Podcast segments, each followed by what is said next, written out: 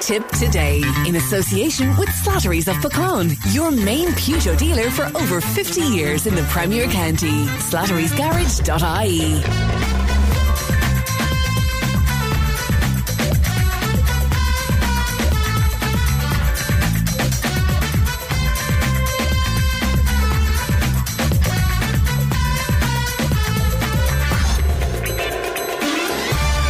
Good morning and welcome to Friday's Tip Today. Coming up on this morning's show, Johnny Luby standing by to give us his rundown of the week. We'll also have more Deb's memories from Tip Today listeners.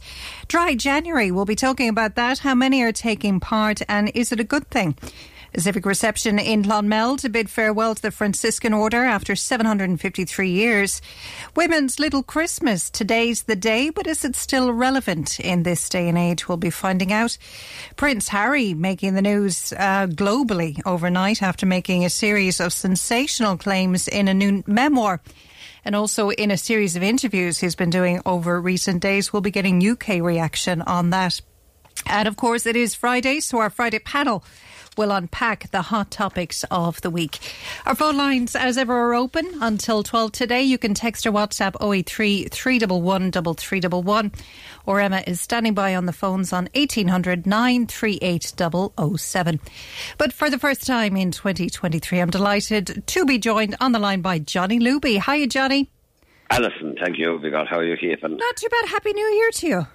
Many happy returns because I was in Golden this morning there and uh, shopping Golden I met Anthony Case and he says, Could you tell me, he says confidentially, where is Fran gone on holidays? I said, Anacarty. but it's his holiday think, home in Anacarty. Yeah, I think he's only up the road. But uh, one would, friends like myself, one would never know where he's gone actually. But it's anyway. a surprise every morning to us, Johnny, as well. So. That's right, yeah. It's a pleasure. Yeah. Did Santa yeah, come, Johnny? Yeah, Christmas. Look, yeah, Christmas. I, I suppose we're into the, all the old things it that it belongs to the children and that, and they enjoy the crack, and we go with the flow and everything else. Yeah, we went up to Clonoulty, up to Siobhan uh, and Michael there in Clonoulty. So, uh, yeah, put down the day the finest was. Uh, it's a long old day, you know, because I think television is going to be a heap of crap, you know. It was awful this year, wasn't it? Desperate absolutely desperate. You know, I was looking forward to uh, Stevens' day because uh, I was meeting a few lads there on Tuesday and Wednesday at uh, races in Limerick, and of course, many Tipperary people, Limerick is the place to go to. And uh, they had a wonderful crowd there on uh, Monday and uh, Tuesday and the Wednesday, and actually even the four days, you know. And whereas Leopardstown probably get uh, more quality horses, but nevertheless, the racing in uh, Limerick is superb. And yeah. I suppose on the horse racing front, Willie Mullins and Gordon Elliott dominated. I mean, Willie Mullins Mullins on one day alone had six winners out of the seven, and uh, that. But uh, Denis Hogan did superb there from North Tipperary. He wouldn't have a huge uh, string of horses, but Amanda's well able to place them, and uh, he had a, a couple of grand uh, winners over that over the uh, four days in Limerick. And, and uh, there's, of course, Sam Curling in Dundrum uh, trained the horse for uh, Dan Quirke. Dan would have been the the dad of Dillon Quirke, the Lord mm. of Mercy, Dillon, the young Tipperary player. Uh, Dan was involved with him in the butcher in gold in a horse uh, called uh, Bonnie Kelly, and she duly obliged. So there was great celebrations down there uh, in Limerick on the first or the second day. And uh, GA Club uh, had a huge crowd there on the Tuesday, and Moneygall were well represented on Thursday. They did over 100 people as well. They're inclined to do it now for fundraisers, you know, towards the end of the year for clubs and that, whereas the racetracks will always take them in yeah. and uh, give them uh, special uh, concessions and things like that. So it's certainly well worth it once, once players and uh, supporters would know that those two buses going into Limerick that it costs maybe give or take say 40 euro for dinner and uh, travelling and all that thing, and you're safe to get home then as well. So Yeah. it's, a, it's a great fundraiser, you know. That's great. And we've GA back um, as well this week. I know it wasn't a great result for Tip, but still, I mean, it's only a bit of a run out, isn't it, to see what. That's right, yeah, you see. Yeah, they're all in the middle of uh, uh, real heavy training, you know, and that, uh, I suppose, uh, look, against Waterford was just, uh, Davy said himself, he was just looking to see the characters on a, Yeah. in players on a wet, windy desperate night below in Mallow, and I presume Liam Cahill would be the same way as well. You know, uh, have to give him uh, game time and that, and the, the team he will have out on uh, Sunday above Nenagh against Clare. Uh, that's going to be a different ball game again. Mm. Like you know, you could actually play well in it, and you still might you still might only make the outskirts of the panel because there's a lot of league matches then coming up in February and March, and then your championship stop nothing uh, probably at the end of April. You know, so uh, it's going to be tough going for all concerned. And Tipperary, look, will find it going tough to uh, beat any of the Munster teams there. But likewise, the Munster teams, the rest of them will find it hard enough to put away with Tipperary as well uh, when they're in the middle of their uh, hurling campaign. You know. Yeah, and we're only building too. I mean, it's going to take maybe a year or two to really see the results of it. But you know, looking back at the year, and, and we had a huge change this year when it comes to All Ireland national competitions and club and and the new system of how that's going to work. Looking back on it now, do you think that's worked well? Well, the experts that are involved says it is working well that you have the first six months of the year belongs to as such the county senior hurlers and uh, and uh, all of those and the senior footballers as well. Whereas uh, the club scene probably won't kick, won't kick in until uh, July as such, but they will be playing league and league games uh, and that getting ready for all those games. Uh, and that look, they say it is working superb. You know, I suppose when you look at uh, Waterford Ballygunner, I think they're yeah. in the All Ireland Club final or whatever, and that like uh, tremendous credit is, is, due to any of the clubs that do progress. I suppose for ourselves in Tipperary, Ross Gray, uh, we were hoping that if they had got over Mona Monaleen, Roscrea would certainly be there or thereabouts, you know. But it's the it's the first time that it was done in Tipperary, so uh, hopefully that Premier Intermediate and hopefully the county board will come up with a, a solution to the uh, the Golden Kilfeacles, the Skenarinkies and uh, Knockavilla Kickhams and the Boherlahans of this world who play intermediate and don't go any further. Yeah. Right, if they win the county intermediate, they go up, but they don't go out like the rest of the teams. Even teams below them, Junior A and Junior B, they all go out. But just for some reason or another, maybe they'll have to change the name on it. But will clubs uh, like that name to be changed, you know? But anyway, that's for another day. Yeah, but it, it's great to see the focus on the clubs for, for, for a change, I suppose. And and when it comes to schools hurling, then another Harty Cup. That's right, yeah, uh, Alison. Yeah, it's, it's 50 years ago this year. Uh, next March uh, coming, uh, since yours truly had the pleasure and the privilege of uh, leading Cashel uh, Christian Brothers School out in a Harty Cup final in Charleville on March the 11th in 73. On, uh, it was, look, it was fantastic. Of all the schools hurling that is there, like we all played Rice Cup and Croke Cup and Fitzgerald Cup and uh, the under 16 uh, uh, Munster colleges uh, hurling, but there's nothing like the Harty Cup. It seems to be a different ball game altogether. And on Wednesday next, please God, uh, the Harty Cup campaign commences again. And in Tipperary, it's fantastic that we have the likes of Templemore CBS, Thurles CBS, and of course Cashel C uh, Community School uh, involved in the quarter-finals. Mm. And I suppose Nenagh were the hard luck team. They seem to have got went out on scoring difference, but it's fantastic for a, a Tipperary county to have uh, three schools and maybe a panel of 27 to 30 players on each school and they're all getting talks of hurling, especially over the Christmas period. I believe Cashel, they were training away like hell, the mm. same as uh, and, uh, and uh, Templemore. And for the likes of ourselves in gold, uh, in gold in a small parish, but for ourselves, like we'll say, uh, we'd, have, we'd have the likes of Ben Corbin and young uh, Ian Ormond and uh, Kieran Burns and Keane Ryan. Like they were on the team just before the Harty Cup quarter final, so presumably they'll be there or thereabouts on the panel again. Yeah. And then you have the three young Daltons beyond, and Alvin Coolan and Jason Murray and uh, Colin and Adam Tui. Like uh, it's brilliant for ourselves in Golden to think that them youngsters are uh, all getting uh, games uh, and that. And I have a funny feeling that Golden seem to be uh, bubbling over just to come up to the top on the bile because they have a wonderful hurlers coming through when you see see maybe seven or eight or ten of them involved in uh, Harty Cup on panels and all of that. So, and getting great training from uh, the coaches in Cashel Community School, likewise in Thurles and uh, Templemore. You know, yeah. uh, it's brilliant. And just to send best wishes to the Lee Hayes, uh, who's actually the the goalkeeper but he's out injured at the moment and wishing him the very best of luck, you know. And Absolutely. of course, Alison, I better not forget uh, this big tractor run on Sunday in Rose Green. Okay. Yeah, it's down there by the raceway.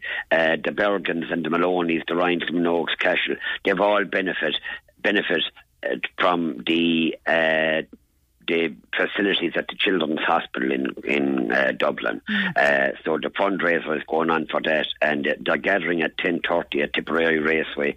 Whether it is lorries, bikes, tractors, prams, you name it, uh, walking aids, or call it what you like, they're all going to finish in Rose Green. And there's a raffle, monster auction, uh, and all of that with wonderful spot prizes. Uh, so Rose Green is the place to be on Sunday, uh, definitely around maybe one or two o'clock, and all the youngsters will gaze at it with amazement at the sight of the tractors and trailers and everything else. So it's a wonderful uh, thing that they do to raise funds and fair play to the, the families in, involved in all of that. Yeah, absolutely, and but, I hope they get the weather for it. Well, that's it, uh, Alison. That's it, yeah. Please God, I do will, yeah. And rugby then as well. We're back to it this week. The big news in rugby, I suppose, this week was that Ben Healy is, is going from Munster over to Edinburgh. What did you make of that? Yeah, the amazing thing about it, Alison, is I have so much time for Ben Healy. He came from a junior club, Nenagh, originally, and had great time for them. Indeed, we saw him playing on the hill umpteen times against Kilfeacle. a lovely young fellow, and uh, God bless please, sorry, and uh, a lovely young fellow. And uh, actually, he came in last uh, there, maybe a couple of months ago against South Africa's team below in Uí Chaoimh in Cork, and he had a brilliant game, yeah. but we haven't seen him then for one reason or another. And he was right to take the bull by the horns. He came in last weekend and he scored, was it a seven and three, ten points in the space of maybe seven or eight minutes. Yeah. And I don't know what more he has to do because he's certainly, in my book, every bit as good, if not better, than uh, Paul than Carbery, mm. and uh, also. Uh, uh, he doesn't seem to be getting a run, so he's right to take the bull by the horns. And uh, look, he's he, he can actually, through the grandparents, go playing with Scotland. And the irony would be that Ireland could end up playing Scotland, which they probably will yeah. in the World Cup next October and, and, and whenever it is on. And uh, Ben Healy could be the. Because I think he's a superb player. He's a great Absolutely. kick of the ball, a good head, and all of that. And I'm disgusted to see the, the, the happening. But definitely, if he feels more comfortable himself to leave, well, then he's dead bloody right. I know. And sure, look, a, a, career in rugby can often be very short, so you have to take your chances where you can. But it's sad to see after Donnacha Ryan going, now you're seeing Ben Healy go as well. It's a shame. Right, yeah, well, that's another one. Should Donnacha Ryan never have left the time he did yeah. go? I don't think he should have had, you know. But uh, look, it's all swings and roundabouts, and, and the career is short you know, there's no question about it. They have to look after themselves for the next 10 years. And after that, then, of course, there's talks about young Flannery there from uh, between Bench and Golden. Yeah. Uh, Benjamin, but play, uh, started off with Kilfeacle on the hill. He's gone to Ulster, but now they're talking about bringing him back, and he'd be an out half as well. Mm. So uh, I suppose Ben Healy was looking at all of this, but I would say to young Flannery, listen, hold tough up north with Ulster for the time being. He's on a year's, uh, uh, what would say, uh, trial run up there, but they're paying the salaries and wages and everything else. That's it. You have but, to look uh, after yourself. Oh, you have to. The county board draws on tonight in Portroe. I doubt if I'll make it, but wouldn't ah, it be marvellous to come out? Uh, Alison, wouldn't it be marvellous to come out for the new year, please, God? Wouldn't it? To be a nice start you know, to the year. I know there's something uh, grigging you this week as well, and that's the, the Fine Gael family policy. Tell me about why oh, that's annoying you so much. Oh, Jeff, stop the lights. I think it's an absolute scandal to think that uh, things are being rolled out, you know, like that when all know one family saving 400 euro. Uh, it's amazing the way the government can use these spin doctors uh, to flog out this kind of uh, useless information because we're hearing about it all for the last two months, so we know exactly what's happening. Uh, they announced a 25% cut in childcare costs, which kicked in a number of days ago, and two Fine Gael TDs and a senator mm. who spoke to local media recently all referenced a case study of a parent who would be saving. For, and the Cartman says, I know of one parent who is set to save 400. The Mayo TD, Alan Dillon, he said, I know of one parent who is set to save 400. And then Senator Garret Ahearn told Tipp Live, I know of one parent who is set to save 400. So they all get I mean, the same line, or else they all know the they same all family. The same, like, it's like a long bloody playing record. Yeah. And if you hear a long playing record, what do you automatically do? Switch it off. Yeah. And I'd be of the same uh, thing, just uh, switch it off. Uh, and that. But look, all about spin doctors in the governments. I mean, and they're all shouting uh, at you that uh, that uh, it is quite a good government. I would say, like the, the health thing is in crisis. There's no other words for it, only it is overcrowding and crisis and everything else. The housing thing is in crisis. You see one thing that the Minister for Housing says, and then the day after he's stating something else. Yeah. You have the asylum seekers below is at 400 um, down in, in uh, Killarney. Mm. So, I mean, the whole thing is like when uh, when Mattie McGrath said that they should have a serious look at it, maybe last uh, August, September long, to see what can we cater and cope for here in Ireland. Uh, he was downed immediately. But Mattie was dead right, in my opinion. Everybody's entitled to their opinion. Like, well, he was certainly in- the first to say it, and a lot Yeah. of people have come out since and agreed with him. But when That's he right, when yeah. he was the first to say it, he was completely slaughtered for it. He, he was, yeah. Well, I actually uh, uh, came on the radio at the same time and said the very same thing as Mattie Hmm. McGrath. That uh, they should have a serious look when those 30,000 in and see what can we do. Like, they said that they, were, they weren't using tents anymore. That was, uh, uh, that's going back to the ages of the 17 1800. To the Indians in America using tents and all of that thing. They were going to away with all them. And lo and behold, they're starting off the tents again. Yeah. You can't treat humans like that they'll have to put a, a, a control on it uh, to see where can they uh, get people to, for housing, for ho- hotels and the whole lot. I just wonder about the tourist season. We'll have them coming on now telling us to go to Kerry on our holidays, go to Tramore on our holidays, go to Wexford, go to every place here on holidays, and at the same time you won't be able to get any booking. It'll you know, the whole thing is- The whole thing, Alison. Anyway, or they're better off if they say, go to Anacarty, uh, where Fran Curry Frank's is lying out. Uh, in his holiday home, or go to a place called Skenarinky. Hey. Don't ask me how to spell this. Or come to the Fourthly Road. I'm going to abscond out of the country anyway. Johnny, another thing annoying you this week, we discussed it with Katrina yesterday from the Farmers Journal about this new kind of satellite system that Oh, farms are going four satellites. Yeah. There's four satellites flying around. Every farm in Ireland, is it? That's right. Yeah, it'll be monitored every few days, and I think the the argument behind it is that it's just to make sure the kind of boundaries are correct for your for your acres payment or whatever Oh, it ah, is. stop the lights. Can you picture the scene now? As say, a farmer getting the call of nature, and he outside in the middle of a 30 acre cornfield, and he wondered, can he drop the pants? And he has to look and see is the satellite gone by or is it coming? I Oh, think God. I don't think it'll affect his payment though. I look, I tell you, there's some, but all these satellites that are flying around and the whole lot, and God forbid if the Bank of Ireland was robbed of, of AIB banks, whatever else was robbed, there's no sign of a bloody satellite to find anyone. Yeah. And here they have a satellite going around then. Hello? Yeah, following cows and following farmers through fields. Are you gone, Johnny? Oh, he's gone. The line has dropped. Ah, well. All right. Look, our texts, uh, keep those texts coming into us 083 311 3311 or 1800 938 007. You know, we were coming to the end of it anyway, so I think we're okay. Uh, but thanks, Johnny, and we wish you all the best for 2023, and we look forward to more of your ramblings every Friday morning. Tip today with Fran Curry. With Slattery's Garage, Puckane. You can't beat experience. With over 50 years maintaining Peugeot cars and vans, we like to call ourselves the experts. Call Slattery's Garage for a free vehicle health check today. 067 24111 or slatterysgarage.ie. Welcome back to Tip Today. A mention to a charity fundraiser by Bird Hill Wren Group for Milford Care and Hospice, who once again virtually hunted the Wren again this year. Each of the 12 days of Christmas, they presented a different act featuring live contributions from artists like Dennis Carey, PJ Murray, Dennis Ryan of Ryan's Fancy, Sean Boland, even former Tip hurling captain Brendan Maher. Today features All Ireland Scór champion Noel Joyce reciting the hilarious woes of Mooncoin. The Facebook page can be found by searching for Bird Hill Wren Group, and there's a GoFundMe link uh, there to make a contribution towards the Milford Care cause.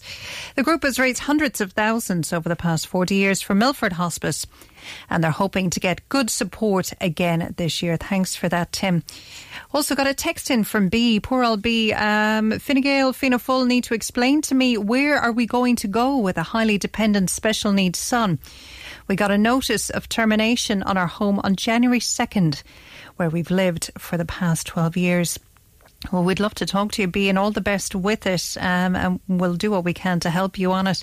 Keep those texts and calls coming in 083 311 3311 or 1800 938 007.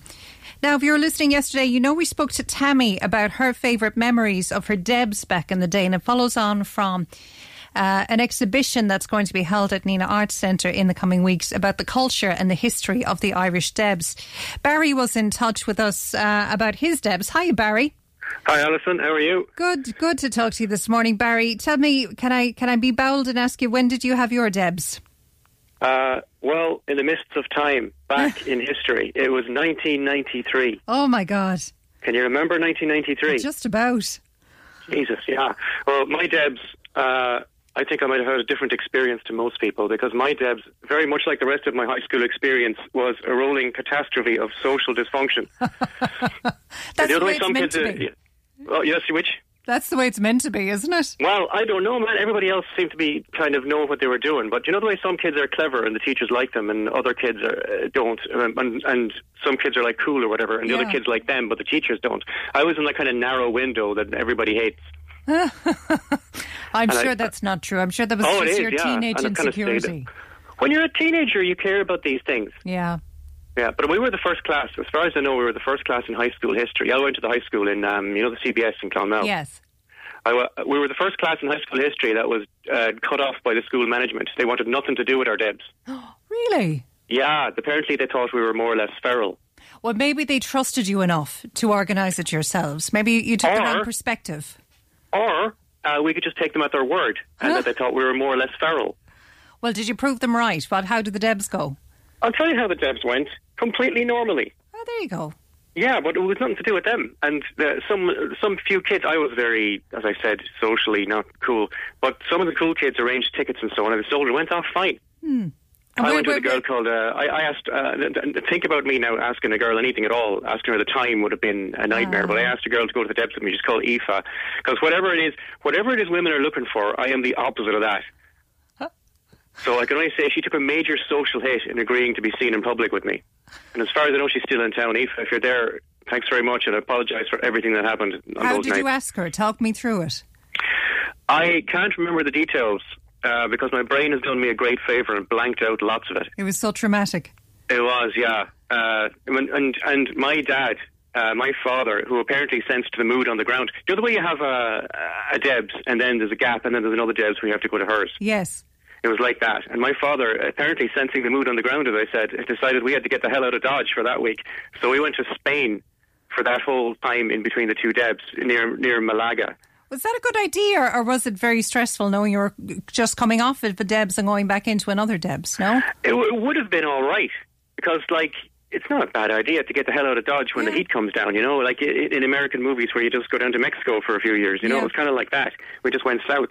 Uh, we had plans. We had grand plans to explore Moorish Spain and Sergio Leone film sets. But on the first night, my mother banged her knee against the table and she couldn't walk for a week. Oh, And my dad was my dad was already on crutches, so that whole thing was finished. And then it was down to me. And guess what I did? What?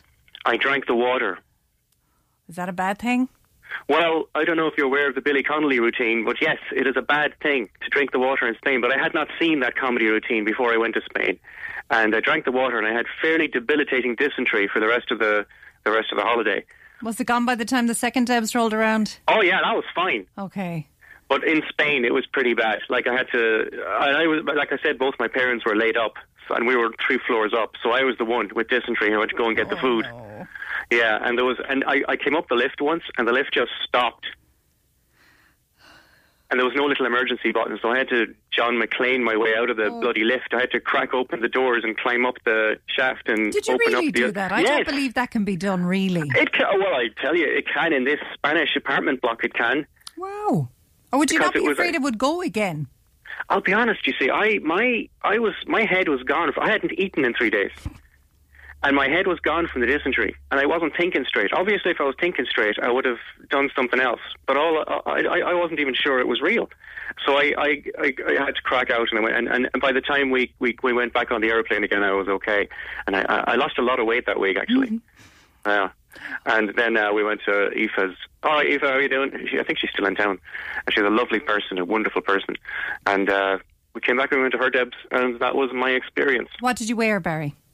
I wore a black uh, tuxedo. What am I man? What do you mean? What did I wear? I know. At that 1993, 1993. everyone wore a black tuxedo. Yeah, uh, but I had a. Do you know the little cummerbund thing? Yes. She, Aoife, got a little cummerbund for me that matched her dress. Oh, very classy. I don't know how classy it was, but it was interesting. And I guess it was in case we got lost, we could find each other in the crowd. Is it? I'm not sure how, how that worked. Do you remember what Aoife wore?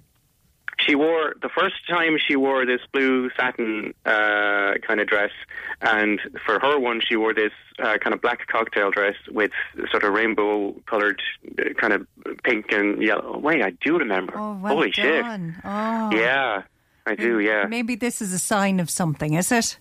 I doubt it. I'm divorced twice. Third time's the charm. I don't think she have any time for me now. I think she's she's matured enough to the point where she realises she can tell me to get lost. Barry, what do you make of the whole Debs thing? Because it, when we were talking about it, we really started to, to understand and realise that it's a real Irish thing. It's, it's Yes. very unique to Ireland. What, what do you Yeah, I didn't. I didn't realise there was a thing on Anina, and when you were describing it there, that sounds that would be interesting to me. I would love to see the history. But I assume it must be related to very old sort of adolescent rituals of coming into society.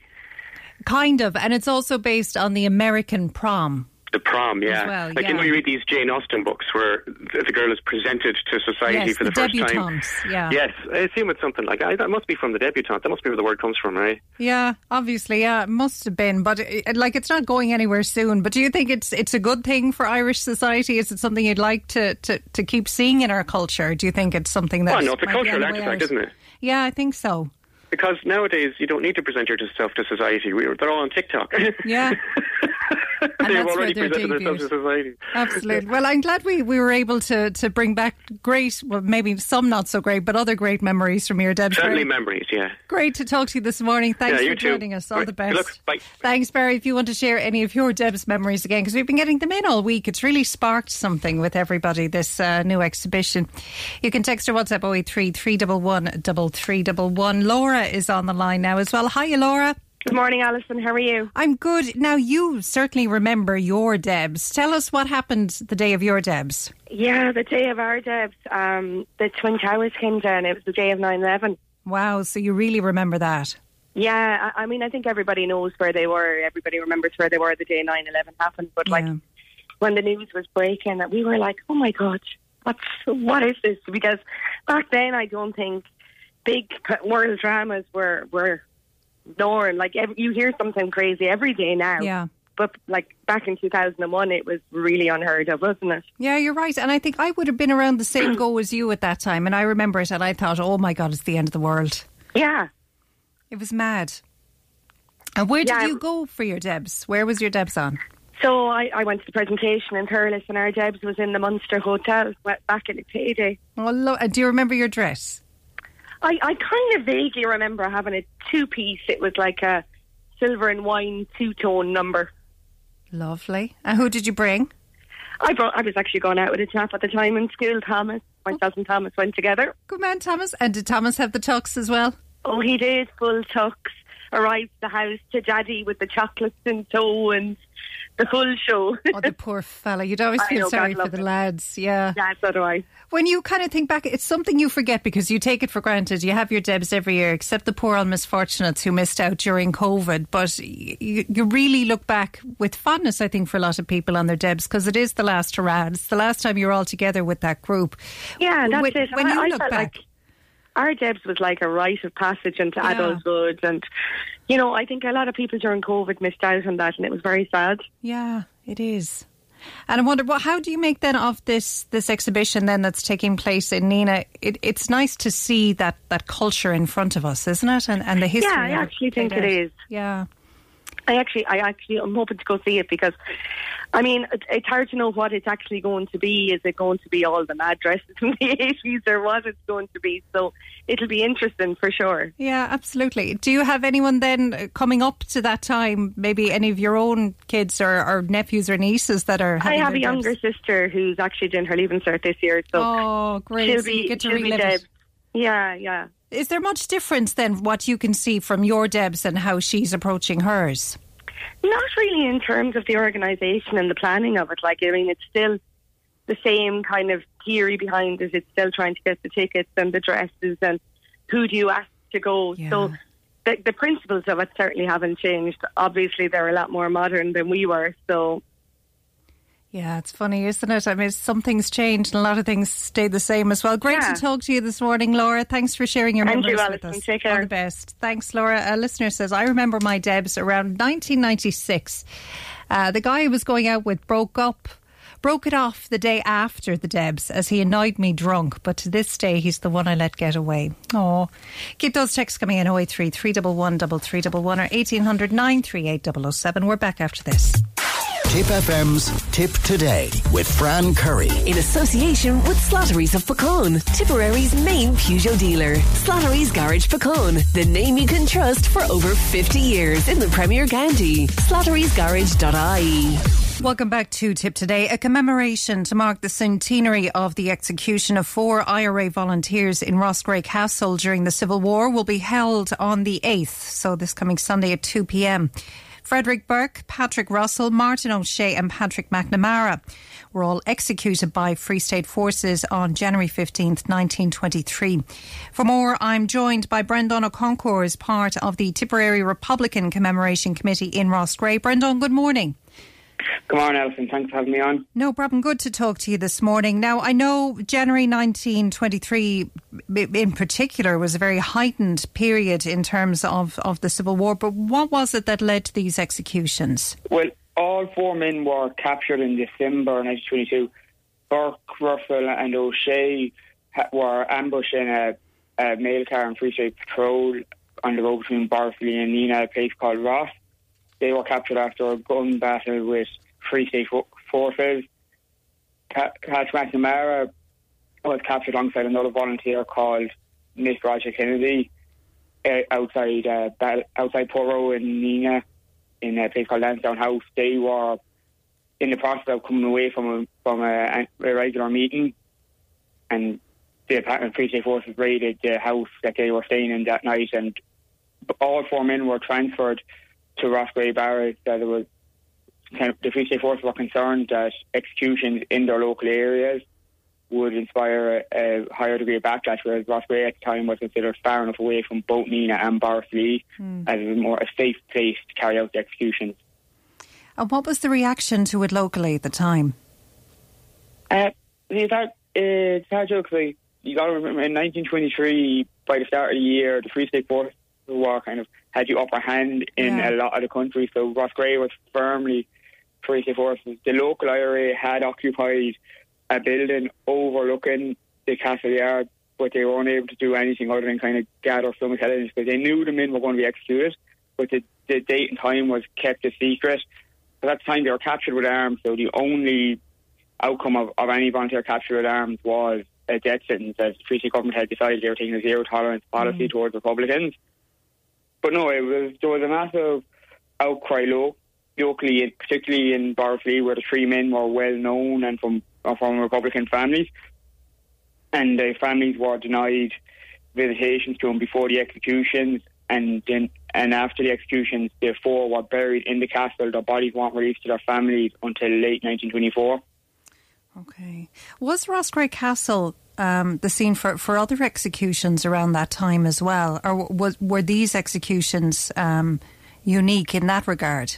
Well, they, well, they weren't unique as there was uh, 77 official executions and, and over and about another 10 or so unofficial executions around the country.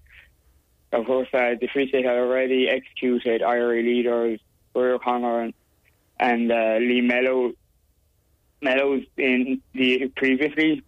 So it wasn't unique, but they were the only official executions carried out in Tipperary. Okay. There was unofficial executions later in 1923 in Clonmel, but and there was other execu- official executions in Birr, but these are the only ones to take place. Official ones take place in Tipperary.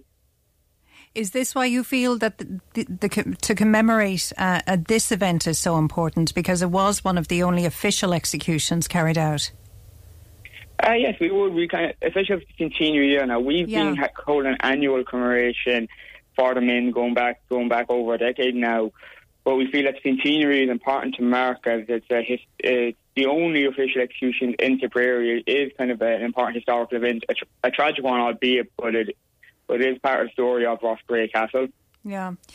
But um, I know, was there some issue with the fact that you weren't allowed to um, hold this commemoration within the walls of Roscrea Castle? Am I well, correct yes, in that? we, yes, you are, saying we have uh, been engaged with the OPW. As I said, we've been holding the commemoration every year, and we're always outside the gate where there's a little monument to the men. But the executions actually took place inside uh, a, a walled area inside the castle, and that's where the four men were initially buried. Yeah. We were hoping for the centenary we'd be let in.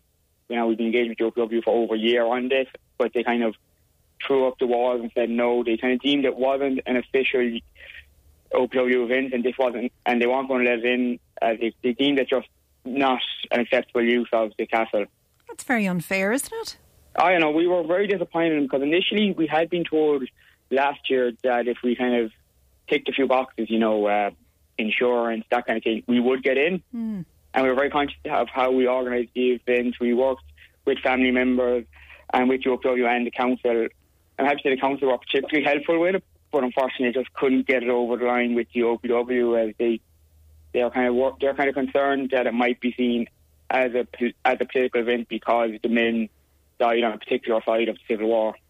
Well, I mean, it is a political event, probably in in some cases, but a lot of events that are held, or commemorations are held, are in some way political. So it, it I don't understand the argument really in that from their perspective. Uh, we're the same. I mean, it's impossible to commemorate Republican men as Republicans are not for be deemed Yeah. political. You'd be thinking a hundred years after the Civil War, it'd be acceptable to hold an event at the site where it actually happened. Unfortunately, unfortunately, we're outside the gate again this year, but we are going ahead as normal.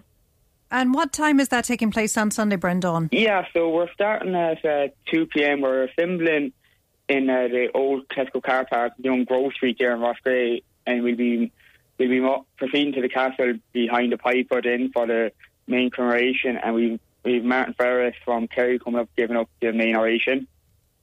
Okay. Um, can I ask as well? I know you were you were talking about you mentioned it there that uh, this year is a centenary year. Is there much being planned for it? Because there seems to be, and I spoke to John G about this when we went on a, a Dan Breen walk last year. That nothing seems to be being planned for this year. But is it just we don't know about it yet? What's going on with this year? I suppose it's, it's an issue of a lot, maybe a bit of fatigue. There's a lot of commemoration in Tipperary in the last few years, but there is the our event next weekend now if, on this, and the following weekend there's another commemoration in Borrisoleigh just for the Burkbus and O'Shea, the three men from Borrisoleigh. So that's going to be held in Isla Churchyard. That's where the three men are buried. Yeah, but you'd, I mean, you'd hope that maybe th- something nationally, that there would be some kind of national recognition of it. maybe it's still a bit too too uh, too many conflicting narratives that the, that the government can't agree and approve program of events. Yeah. That could be causing it. But I suppose I know for us locally, it's like we're a Republican Relation Committee, so we're interested in in, in honouring the men who stayed true to the Republican cause. Brendan, great to talk to you this morning. If anyone is looking for more information, is there anywhere online they can go?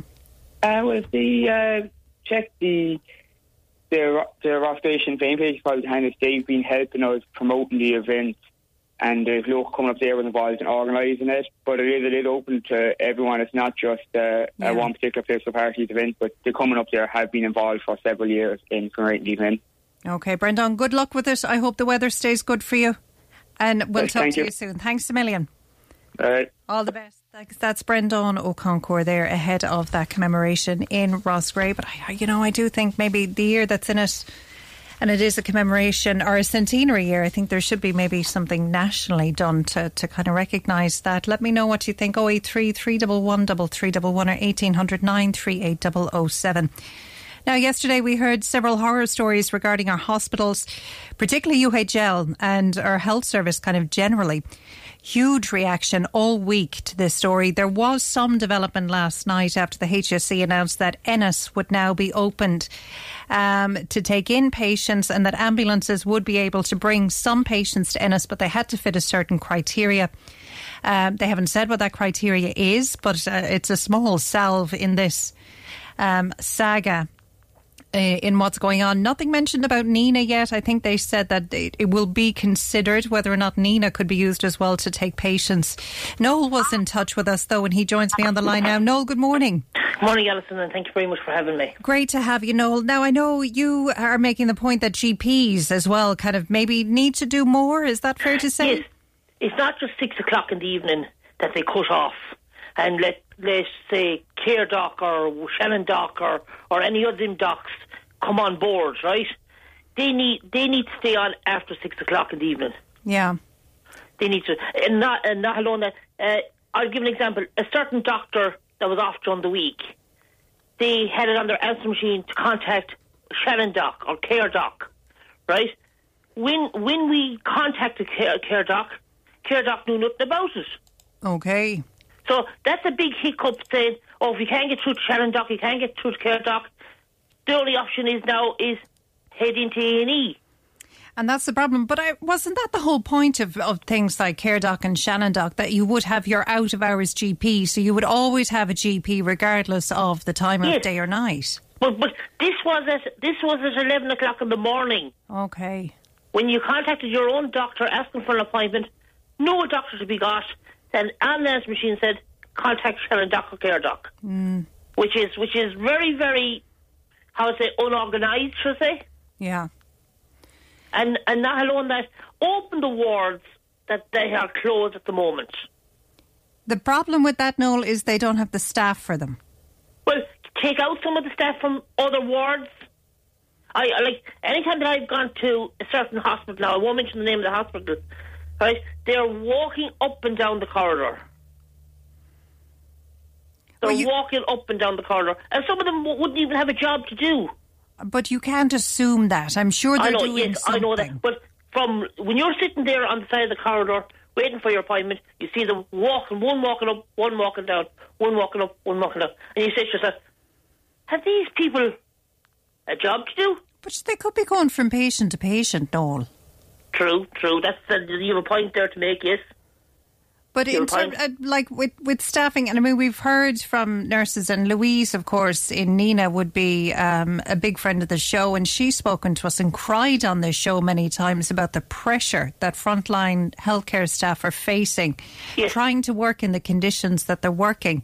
So, may, you know, is it is it fair to blame doctors and nurses when this is it's a government issue, it's a HSE issue? It's it's a it's a government issue as well as management issue. Yeah.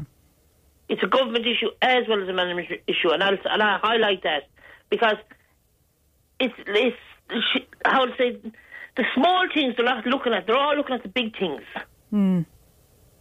That's from from my point of view. When you say the small things, what do you mean? Say, like for instance, um, how I said to you, they closed down what closed down the MAU there in one hospital in Le- is Washford or Leitrim or something like that. I Yeah. heard there was a month ago, and they would take off some of the pressure off that. Yeah, The- so the you're looking. Yes, so you're looking at the likes here. Um, I mean, in Tipperary, Cashel would be an obvious one. If Yes, you open, open Nenagh. Cashel, for instance, now. Yeah, Cashel uh, was was turned in there to a is it a nursing home or something? They were changing it. well, there's a, a local injuries unit there as well. yes, open that. Take some of the pressure off A and E. Yeah. But no, a lo- an awful lot of that was, was actually mentioned when the minister came down to see it there was the last time. And that was brushed underneath the carpet. Well, I think they, they did try to earmark it as maybe a COVID facility, but as far as I'm aware, that didn't happen. It wasn't needed. No. You also have St. Bridget's in Carrick-on-Suir. Yes, that was another hospital that shouldn't have been closed down. Yeah. Like, like I worked with, with a, an ambulance service, a voluntary ambulance service, and we used to transport patients out of there From St. Bridget's. from St Bridget's Hospital into Clonmel for appointments. Noel, given your, your background and your experience with that, then, how do you feel about the issues and, and the struggles facing paramedics now at this stage? Who I, I heard one speaking last night, who they might just have one patient in a in a whole shift because they're having to go so far outside of their area to collect a patient, bring them to hospital, wait at the hospital to get the trolley back, and then go again to the next call. But but in that time, that could take up a whole shift, just one patient. But Alison, I was, I'm originally from Galway, right? And I was on a board with the, say, the voluntary groups. And I mentioned it to, uh, there was a one fella on the HSE there, and I mentioned a couple of years ago back, and I said, the only way that the ambulance service is going to get anywhere proper is bring on the voluntary groups. Yeah.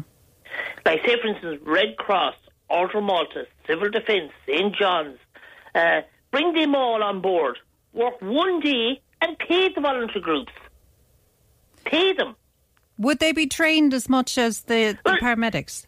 Majority of them are Amy. Uh, sorry, um, say um, what's called what's called that uh, below the paramedics. Um, I can't think of the name now. Sorry, no. That's okay. uh, it's a it's a it's next to it being being a, a paramedic and an advanced paramedic, right? Right. So they mightn't be able to do all what a paramedic's able to do, But, they're they could triage and transport. Yes, bring them bring them from A to B, and wait for them there. Yeah. Get on the voluntary groups. Let the voluntary groups bring their patient to a nursing home, an appointment, to another hospital if they have to, and leave the HSE ambulances to 999 calls only. Yeah.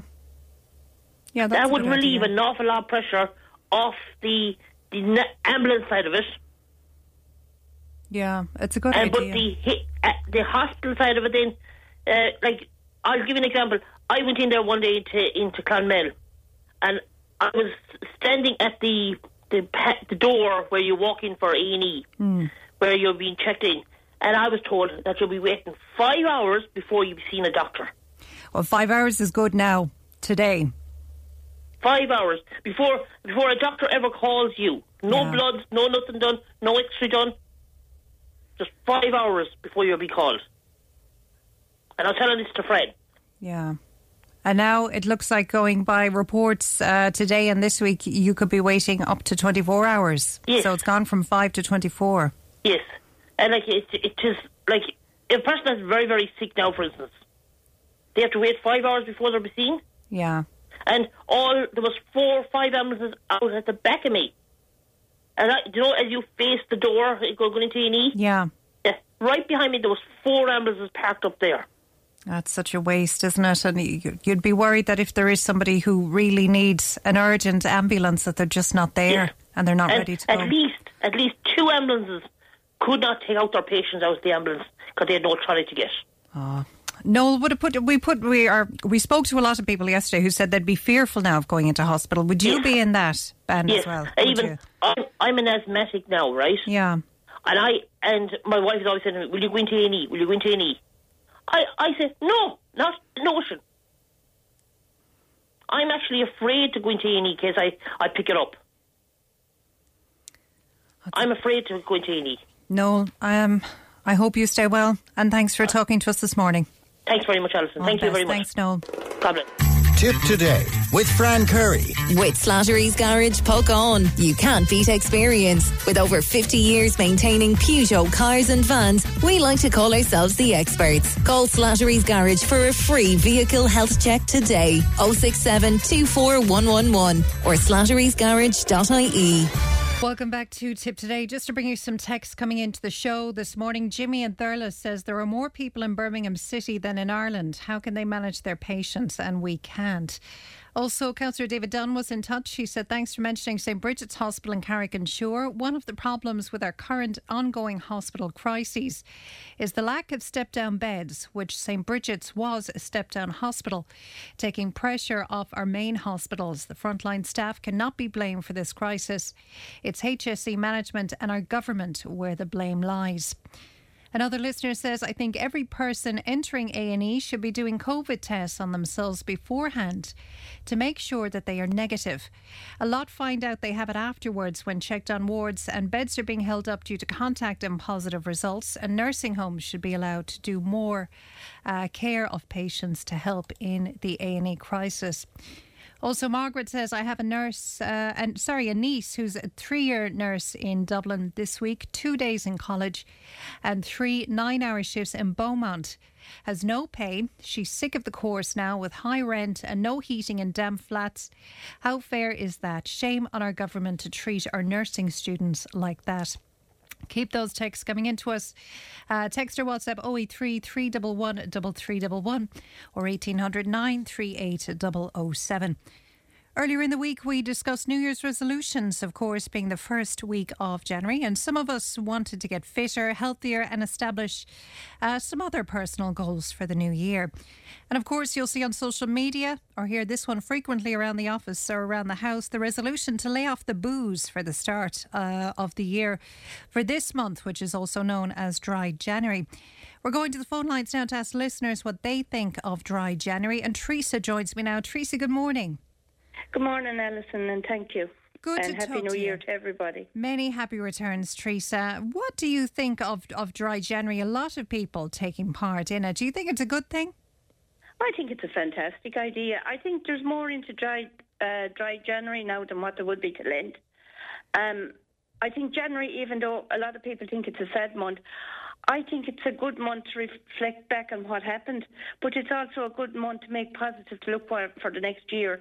I know we mightn't be in the best way, uh, say financial, hospital, and every other way, but you have to have a positive outcome to get there too. You know, you have to have a mindset to be positive to do it. Yeah. Would you be in favour then of New Year's resolutions? No, no, because I'm great at breaking them. I'll be quite honest. I'm going to be Like the first admitted. Oh, yeah, it's a strange one, isn't it? Because dry January is a kind of a resolution, I think, maybe in a way, because you're you're promising yourself you're not going to drink um, for a whole month. It's funny how many people find that difficult. But I say that I wouldn't be a big drinker, so maybe I don't understand it. Well, I have to say now, um, I think people are more into it now than they ever were. Um, I think with the cost of it, number one, you're kind of saying you're backing off it. And I mean, if you only have maybe a glass of wine a night or whatever you would have, you'll say, well, to hell with it. We'll leave it alone for a month. Um, I, I genuinely think it's the cost, the price, the going out part is completely, you could say, gone going out to a pub because again you have taxis, zero tolerance in drink driving.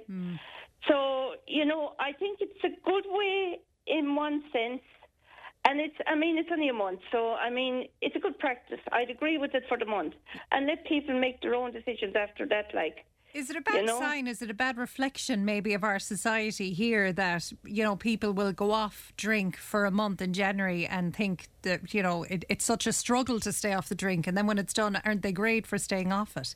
Is that kind of maybe a sad reflection about how much we rely on alcohol? it is and it isn't. Um, I mean, if you can do a month off a drink, you can do a second month off a drink, even if you don't do it one after the other.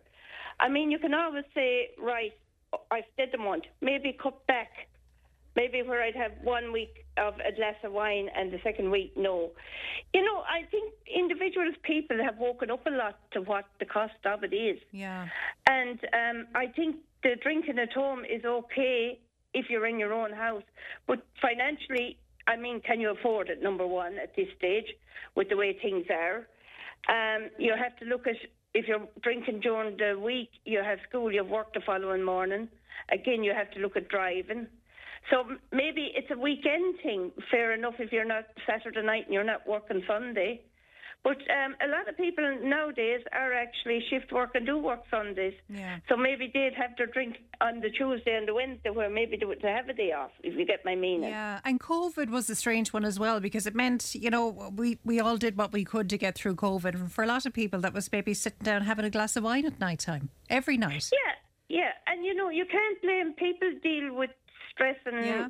as the saying is, stress and levels and flus and colds in every different way. No people are the same. Um, yes, it helped out a lot of people. I'm not anti-drink by no means. I don't drink myself, but I don't mind a person having a drink. That's their business. Um, but I think the social drinking of the the drunken fella that you would normally see on a Saturday night. I mean, when I grew up in the 70s and 80s, it was they were absolutely plastered. If you get my meaning. Yeah. It's a total different today. Now, uh, we actually went out there New Year's Eve because I had family home from England, and to see uh, the, the streets were virtually non-existent. If you get my meaning, that normally you'd be out when I was going out in the eighties, and that that you had everyone outside the pub, happy Christmas, happy New Year. You know, there was none of that. And I will, I must compliment uh, some of the younger people now, and I'm going to give them a compliment. Um, some of the gentlemen, the lads anyhow in particular, how nice they were out. None of them drunk, none of them falling around. They had their few drinks, they were happy. But there was no real, what you say, spilling the pint over you that you'd often get years ago. you'd done of that. Yeah, I wonder is that culture kind of gone here? I know it's probably not gone everywhere, but like you said, it's certainly not as bad as it was. Oh, certainly not. Absolutely. You know, I think, as the saying is, it has changed due to the driving, due to the cigarette ban, everything. It has changed a lot. Hmm. It has. Do you think that's a good thing? A hundred percent, yes. Because I think um, I even say now what I've seen surprised myself even New Year's Eve how nice the, li- the lads were, how well they were able to chat with you, have the conversation, and enjoy their few pints. Um, total different in seeing them what they were years ago. And you know what? If it is that, if it's doing that good, isn't it great? That's the way I look at it. Would you drink yourself, Teresa? I don't actually drink myself, but I'm not a teetotaler either. Put it that way. Oh, yeah, I get you. Yeah, and I'm not a pioneer by no means. So Do you enjoy um, going out? Uh, when I do go out, I only went out New Year's Eve because it was, as I say, family home. It was a family family get together. Yeah. Otherwise, God knows when I'll be out again. That's the easiest way of saying it. Yeah, yeah, it's fine. I, I just don't think we have that same culture that we once had. Uh, Peter's on the line with us as well this morning. Hi, Peter. Good morning, Alison. How are you? I'm great, Peter. Good Great. to talk to you this morning. And you, and what you. do you make of dry January? I just, I'm just smirking here to myself that um, it's a lady that doesn't actually take a drink that's talking about dry January. Well, she takes a couple, she said. She Ah, just, yeah, it's a bit funny, uh, but it's typical Ireland, isn't it? To like, um, Eamon Ryan was probably never in a bog, tell us not to cut tough and all of that.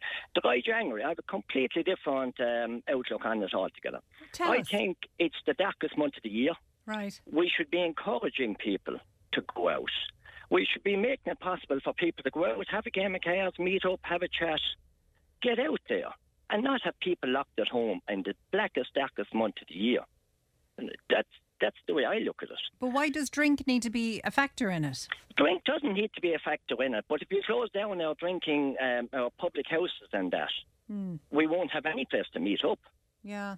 A lot of people go to pubs and go out that don't drink. It's the chat. It's it's it's it's about um, socialising. It's about getting people back again to meeting one another, talking to one another, having a row over a fifty pence game of cards that'll last three hours. Like this is where we need to get back to. Not telling people, oh, you had a few drinks over Christmas. Now you have to be good, boys and girls, and stay dry for January. Well, I think a lot of people do it because maybe they feel like they overindulged over Christmas, so they're going to use January to maybe detox. Of course, Alison, and that's their choice, Yeah. which is perfect. But don't push it on everyone else. Yeah. But do you Like feel like everyone- it's pushed? It is pushed. It's Yeah. like everything in this country. They come up with something else. They'll come up with some other one now, a dry something else or a wet something else or something down the road.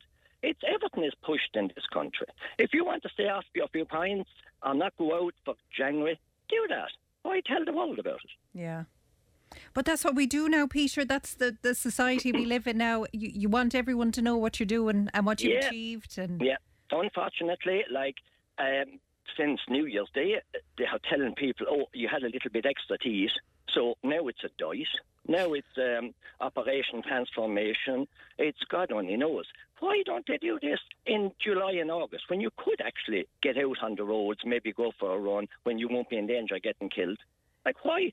Why do it all have to happen just after Christmas? Because they think people actually might have enjoyed themselves for a couple of weeks or a week off. do You know? yeah, well, I suppose the sad thing about that now is they're they're trying to encourage people to be a bit more healthier so you can stay out of the hospital because God knows what you face in there. Yeah, that's that's something that I feel very strongly about. Health is about people meeting, talking to one another. The people that go out and socialise a little bit have an awful lot less tablets on their dressing table than the ones that are locked up and that are not going anywhere. Yeah. So not socialising. Socialising is something we've always done.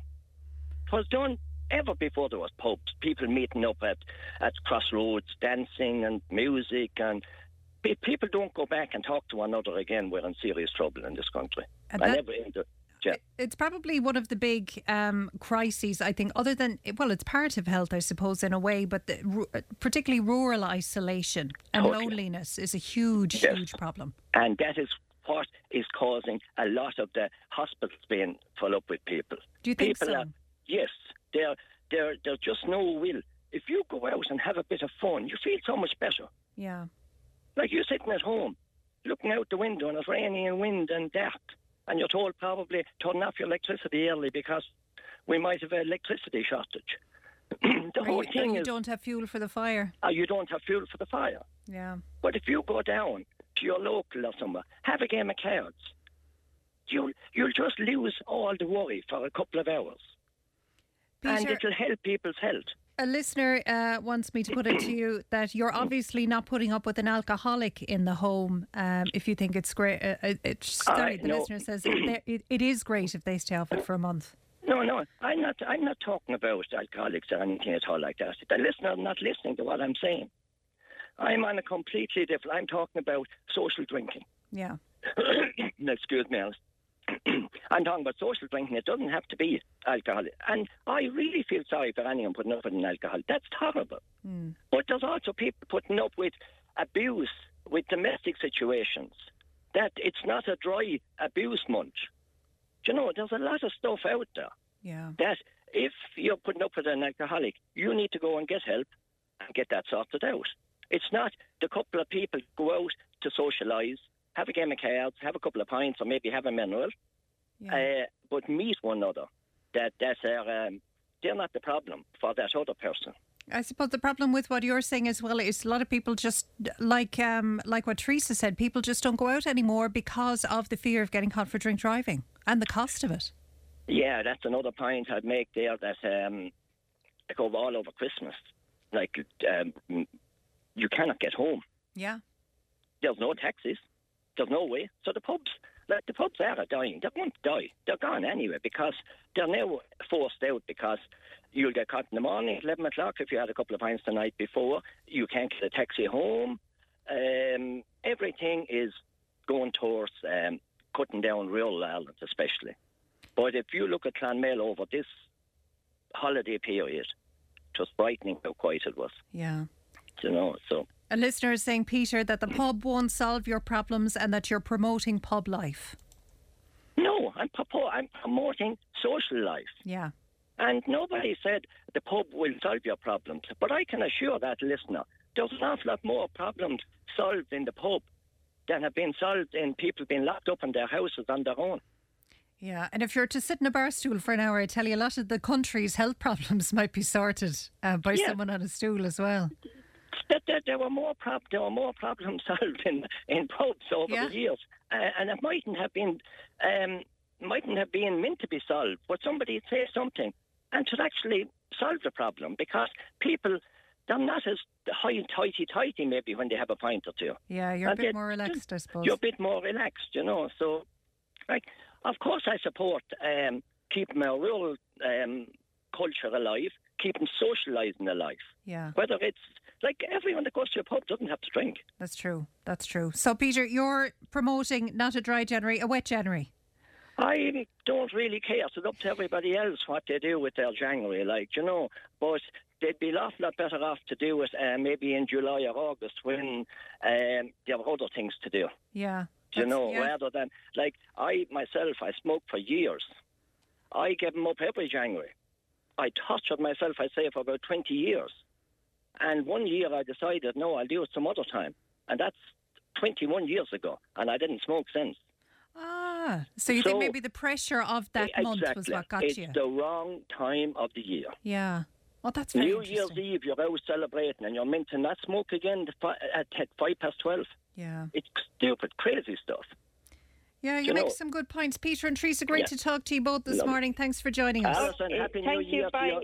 All the Happy New best. Year to yourself, Many happy and, and all the gang. Thank you. Thanks, Peter. Uh, just bring you some text on that. Tracy says uh, pubs now serve a lot of non alcoholic drinks now, so people don't have to drink at all. Jack then says, What's the problem with people going out drinking in January? Hard working, Monday to Friday, deserve to have a few drinks with friends. The people giving out are probably the people on the dole who do nothing but drink Monday to Friday instead of working, who get money handed to them to go drinking. That's from Jack, who says he's aged 25. Um, uh, where do you where do you go for that help? Uh, can you ask? We have a lad doing dry January? We'll find out more about that. Keep those texts coming into us 083 311 3311 or 1800 938 007. Tip FM's Tip Today with Fran Curry. In association with Slattery's of Puckane, Tipperary's main Peugeot dealer. Slattery's Garage Puckane, the name you can trust for over 50 years in the Premier County. Slattery'sGarage.ie. Welcome back to Tip Today. Patrick says socialising in Ireland is dead. No cabs due to fuel costs, too expensive to go out, and yet we are extending pub and nightclub hours to many double standards. Uh, keep those texts coming into us this morning 083 311 3311 or 1800 938 Now, I'm sure many of you know the Franciscan Order will receive a civic reception in Clonmalta Market's departure from the town after over 700 years. Uh, the friary in Abbey Street in Clonmel will close after masses today. For more, I'm joined by our show contributor and founder of Seesaw Clonmel, Joe Leahy. Joe, good morning. Good morning, Harry. Good to talk to you this morning, Joe. It's it's a very sad day for the town, isn't it? Oh, it is. It's a sad day for the town, and I suppose as well, uh, you know, a lot of contributors have been on, and you know, on social media and everything else, and on the airwaves. But it's also a very sad day, I think, for the friars themselves. Yeah. You know, they're they're like they've been a group of people, like you know, just even in just recent years. You know, I know that there were years and years, but uh, 750 years. But in recent years, the people that we know now, the present holders of, of office, there, you know, they're all splitting up now, you know, and they're going to literally the four corners of Ireland, you know, in different places, and they're breaking up as a unity as well. So that's difficult for them too. Yeah, it's very sad. I mean, over 700 years. I mean, the, the history of them alone is just incredible. It is, and you know, there was, you know, uh, like now this is, I suppose, only relevant to people that are, are you know, believers or churchgoers. A lot of a lot of people, you know, that aren't, and so be it. But the people that are, I think the Friday was certainly a special place. You know what I mean? I don't know, would I agree with you on that, Joe? Because, I mean, look, I wouldn't have any huge religious affiliation, but there'd often be days if you're having a bad all day. There was a couple of times I went into the Friary just to sit down and have a bit of peace and calm, and it was amazing. Yeah, well, well, there you go. Is that and you know, excuse my wording, but isn't, aren't you living proof of that? Isn't that what we all do? I've gone in there numerous times, you know, and and numerous times when I needed to, and numerous times when I had to, and all that, and you got the same peace and you got the same, you know, tranquility that was in there. You got uh, as well as that was a very private place. yeah. You know, you had your own space there. I'm not saying that. I don't want to sound as if I'm condemning other places, but that had a special place. Yeah. You know. It definitely had a different feel. it had. It had a different feel about it. But I also think there was something unique about it. I think, you know, one of the things, I was talking to a few people there now about it, and one of the things that, that came, struck my mind was that, you know, it was just on the side of the footpath. You know, it was so near to pop in. In the know, middle of the town. right in the town centre. Yeah. Absolutely. And people come downtown, you know, the town centre. You know what the traditional way this life was?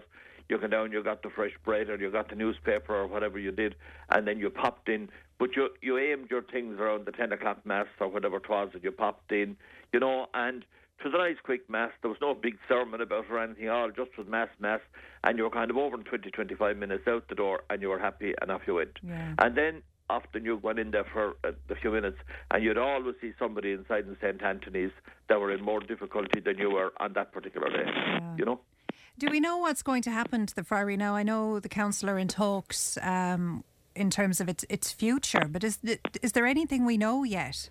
No, there's nothing that we know yet. There's nothing that's out there yet. What I would hope, like, you know, while today is the last day, I suppose, of the friars may be saying Mass, I would honestly hope that it's not the last day that Mass will be said in the friary. Yeah. You know, I would honestly hope that some religious organisation, you know, would take it over and continue, or some religious grouping will be able to keep it open, you know, for for some, under some format at least, you know, that you know, like if you look back like years ago, you know, we were great like at sending priests to the missions and sending them all over the world. You know, Mm. maybe it's time that that was reversed and that some of these um, different countries could send us a few now in our hour of need because we are in an hour of need, and if we don't address it soon, and I mean very very soon now, there'll be an awful lot more of them closing because the num- the clergy are getting all elderly and they're moving on and they're not being replaced.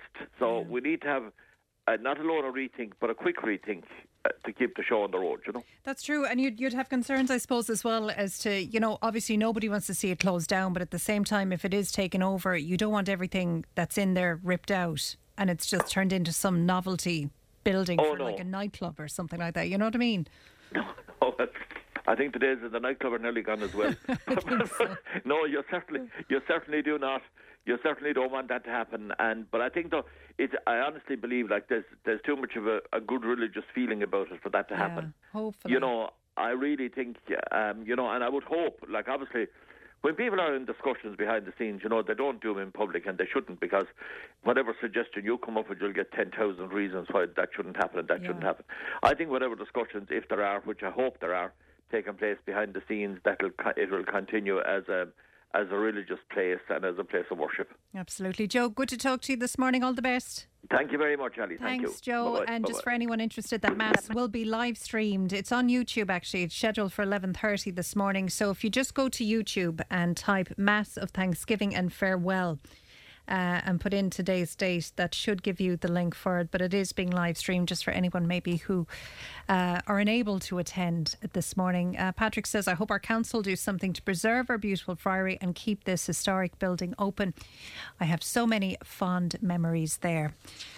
Now, today, of course, it's the celebration of the Feast of the Epiphany in Ireland. January 6th is marked by Nollaig na mBan or Women's Little Christmas. On this day, it's tradition in Ireland for the women to get together and enjoy their own Christmas while the men folk stay at home and handle all the jobs. For more, we're joined by historian Mary Alice O'Connor. Mary Alice, good morning. Good morning, good morning, Alison. Good to And talk to you and Happy New happy, Year. Yeah, Happy New Year and Happy Nollaig na mBan to you. Happy You Naman. Isn't it a great day for us to celebrate us, Mary Alice? About time. I hope I hope so. Um, What's the history of it? Yeah, it's it's a tradition, obviously that went back probably to the 40s, 50s, 60s, and in a particular part of Ireland, predominantly Cork and Kerry, and maybe the parts of the west of Ireland. And I think the rest of us would have an idea of it, but not to the extent that it would have been celebrated originally. Like the whole social character would have been different. Hmm. Big families, mother, you know, the roles were very defined. The women did the work, the cooking, the making of the cake, all of that stuff. And the men did the farm work or whatever else they were engaged in. And so then on the 12th day, which is the 6th of January, the the roles were kind of reversed, or at least the men looked after the children, did whatever they were capable of, I suppose, housewives or housework wise. Mightn't have been great, and the women had a celebration. Now they didn't necessarily have a big dinner or bottle of wine. Yeah. They they may just have had tea and cake, you know, the last of the cake. Yeah. So there was kind of a practicality to it as well. And we forget too, Alison, people lived differently. They often had the mother in law, maybe a sister of the man of the house living. There was a more there was more women involved. Yeah. They didn't live in that nuclear family that we think about now. You know? And of course then the tradition was also that you took down the decorations.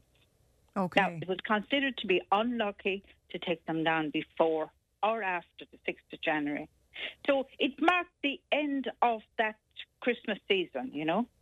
Uh, But it's persevered, hasn't it? We, we still has. celebrate it. I'm quite surprised now, even trawling through social media this morning, see a lot of posts about it.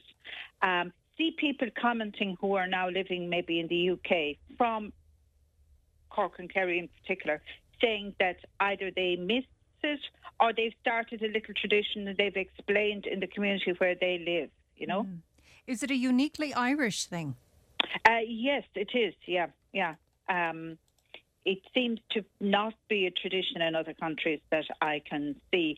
Um, in Italy, for example, which would be would at least in the past, same as ourselves, have been considered to have been very Catholic, it would be the feast of the Epiphany Yeah. because it is a holy day in the church calendar.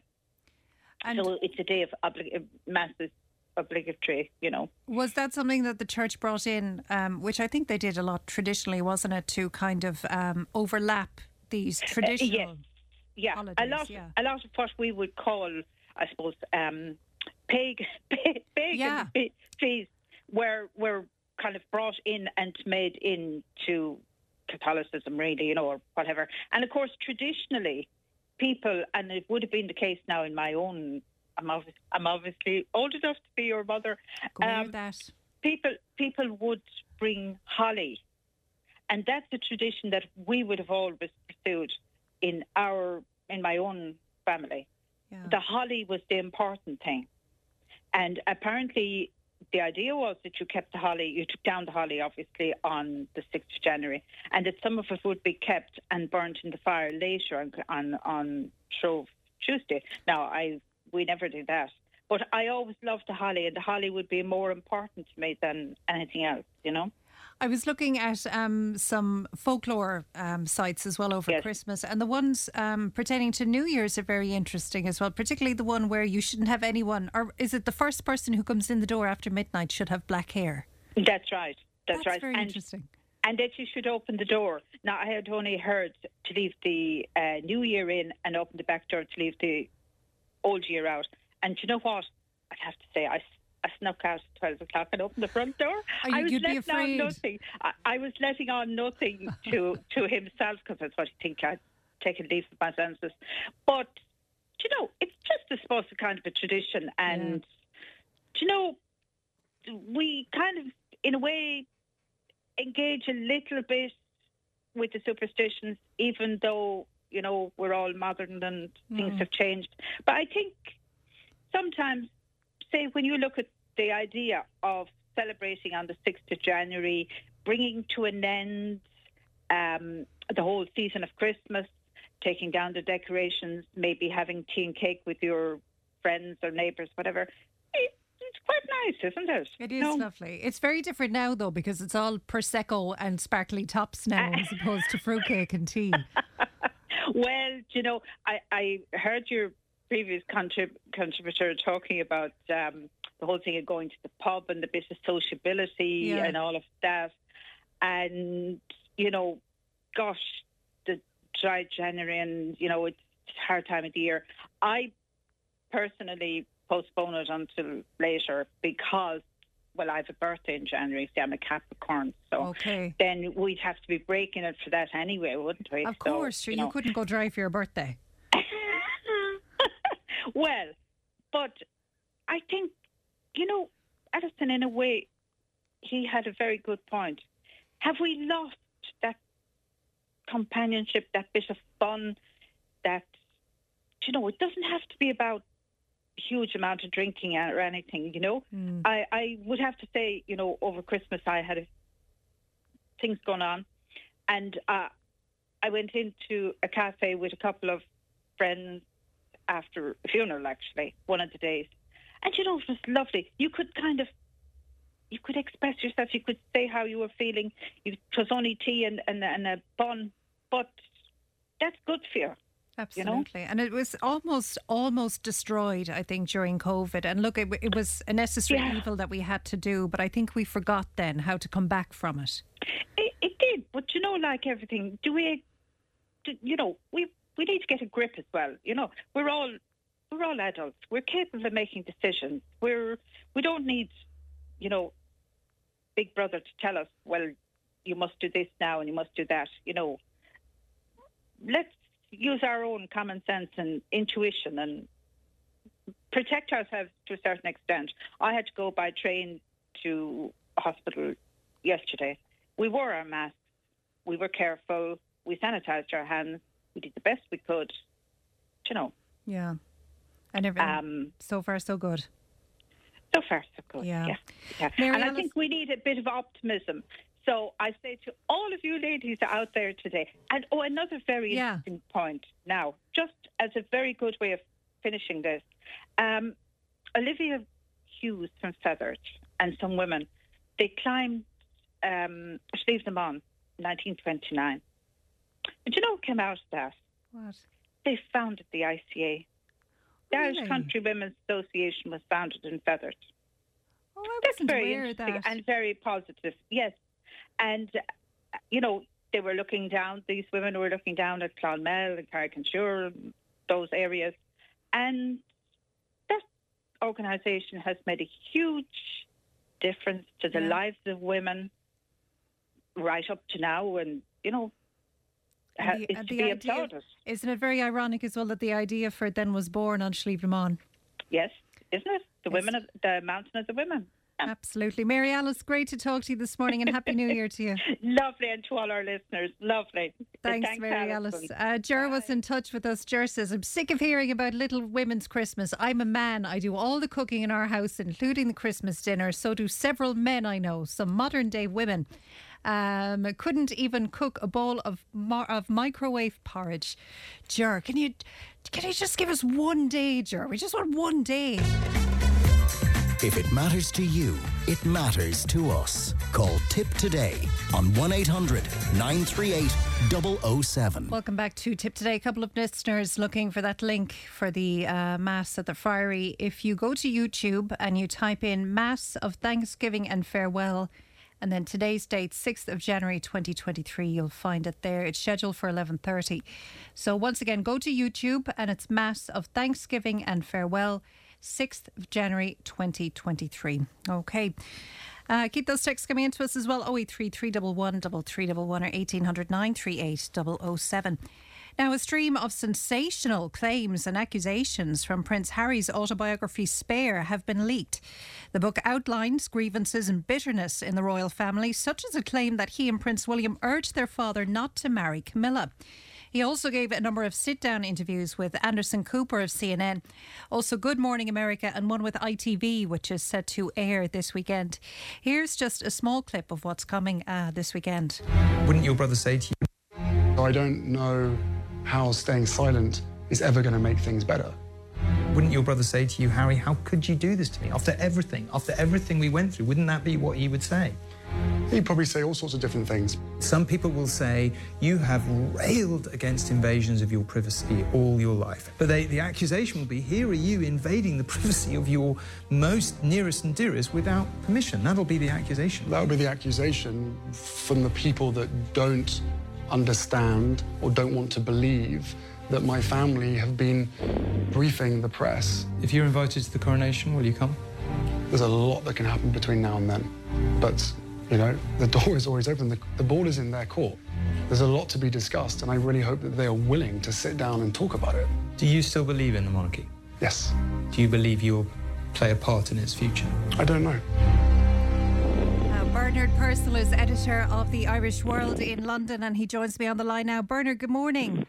Good morning. Good to talk to you this morning, Bernard. What's been the reaction to these latest revelations? I think nobody was expecting him to be so brutally honest as he was, were they? Um, even if they had been, or um, there's a vested interest in keeping the pot stirring um, because it's got a lot of cut through. Uh, newspapers are lapping it up, so are broadcasters. Uh, ordinary people are talking about it. Um, so it's big box office. So uh, a lot of the revelations, such as they were, are pretty much stuff that's been known through drip feeds over the years. Um, the idea that there might have been some uh, antipathy towards Camilla, uh, the idea that there were tensions over Meghan. I mean, it's it's a whole cottage industry. The one difference is that um, rather than it uh, being left to the tabloids and others to uh, make the most of, it looks like, um, as someone else has already said. Harry and Meghan have decided to uh, cut out the middleman and um, provide a uh, lucrative source of attention for themselves. One of the admissions that I found quite startling was where he said that he, um, when he was serving in Afghanistan, he killed 25 members of the Taliban and that he didn't consider them to be people, but they were pieces on a chessboard. I thought that was very startling. It's startling, and uh, for some, it's a bit uh, too close to home. It's already been uh, provoked some outrage from a former uh, commander in Afghanistan, who's now Tory MP, Richard Kemp, and um, Rishi Sunak was asked about it today, and uh, would not be drawn on it and wouldn't say anything. Um, Kemp said that uh, this is an outrageous slur on the British armed forces. We always treat enemy combatants as people, and we would never um, see them as inhuman people to be killed. Um, so that might be up for debate um, from anyone with experience of uh, warfare. Now, there is some conspiracy online that the reason he said that was in order to, um, I suppose, put himself in danger and therefore to make the argument that he needs um, official security uh, more viable for him. Um, it's that's a very it's entirely possible, but it seems to have come out of nowhere to suggest that. Um, the uh, he has offered to pay for his own security in the past. Um, the attitude of Buckingham Palace at the moment with this has not necessarily been a strategy that's worked in the past, but may work on this occasion. They're hoping that it will blow itself out because they they see themselves as having um, uh, weathered even arguably worse storms. Um, but one of the things that they're up against is the fact that uh, while they're trying to consider how the monarchy goes forward. How do you tailor a new monarchy for the latter part of the 21st century? Um, it has argued that the likes of Harry and that are pitching to a younger generation um, over the heads of the palace and over the heads of the king and uh, the uh, heir to the throne. And all of the research suggests that they have an awful lot of support from younger adults who tend to take their side. It's uh, kind of whereas we had um, a soap opera approach mm. to uh, the monarchy in the past. This is more like uh, the only way is Essex or uh, yeah. Love Island approach uh, to the monarchy, and that is working. People are talking about it over their coffee breaks and um, in shops and elsewhere. Are people starting to tire of it at all? Because it's the same argument we've been hearing for years. I know we get more detail every so often, but it's it's always the same. They're wronged and they're the victim, and there's no self accountability there at all for maybe the role they played in it. I think some people will um, take sides, but for the most part, it's bread and circuses. There are other more pressing um, challenges for people here today, and uh, they'll enjoy the sideshow as um, long as it goes on. But um, I don't think they're likely to give it a great deal of uh, long-term consideration or thought. Could it damage um, the royal family's reputation, and particularly uh, Prince William, because he was uh, very much um, targeted, I suppose, in these accusations. Harry said that, that William attacked him even one night and assaulted him and pushed him to the ground. Could that be damaging for William? Well, his father is known to have a temper as well as be and to have very progressive um, liberal instincts as well. And the royal family has uh, weathered far more damaging accusations over the years. I mean, if you think about um, damaging the monarchy, what is its role? Uh, one of the biggest challenges to it and what showed its limits was uh, the constitutional challenge a couple of years ago when um, Boris Johnson sought to uh, illegally close down um, Parliament so that they could just rush Brexit legislation through. Mm. The uh, supposed um, gatekeeper of the Constitution, the monarch, uh, was unable to put up any resistance to that at the time. So there might be a debate um, which is currently going. Uh, there are kind of de facto consultations going on with uh, Charles, uh, reaching out to communities, um, and we'll see uh, what kind of shape the uh, coronation takes later this year. Um, but the monarchy can be as relevant or as irrelevant as uh, people holding it. Keep in mind it's an hereditary position, but for a, a stroke of um, well, arbitrary luck, it could just as easily have been Andrew on the throne. And yeah. um, but uh, as it happens, it, the person there it takes it very seriously and does want to make a difference. Do you think Harry will go to the coronation? Um, I think that might, uh, just based on past experience, having covered these events, and with no inside knowledge or expertise whatsoever. I think unless the sto- the uh, momentum has gone out of this story, I think it's very unlikely because I think um, they're going to they don't want distractions. Uh, Charles will not want distractions. This is his big moment. But uh, if they've let the um, wind run out of this, that's always a possibility. But I think for the na- for now, uh, Harry and uh, Meghan, their industry is the grievance, the um, dysfunction. Yeah. Um, so I think, but uh, I wouldn't rule it out, but um, not on current trends as things stand today. But as I said, if the wind goes out of the sails, uh, quite possibly. Finally, Bernard, do you think this was timed purposefully? Do you think they waited until the Queen was dead to do this? Oh, I would have thought so. Yes. Yeah. It's incredible, isn't it? And what's been the reaction in the UK to it? Well, as I say, as we mentioned, it's um, in all of the tabloids. It's uh, across all the broadcasters. It's taking up uh, acres and uh, taking up loads of megabytes. Um, people are. It's been a bit of a circulation boost for some of the um, more popular tabloids. You see people uh, reading it. Um, it. it. would be cruel to call it Schadenfreude, but I think Mm. it's uh, kind of bemusement and uh, diversion is has generally been the reaction. Yeah, it's a look behind the curtains, I think, which we all love. Bernard, great to talk to you this morning and all the best. Uh, thank you. Thanks, Bye-bye. Bernard. That's Bernard Purcell, their editor of the Irish World in London. Yeah, we love the drama of it, don't we? We, we like not being maybe involved in it, but just looking in on it. Keep your texts coming into us 083 311 3311 or 1800 938 007.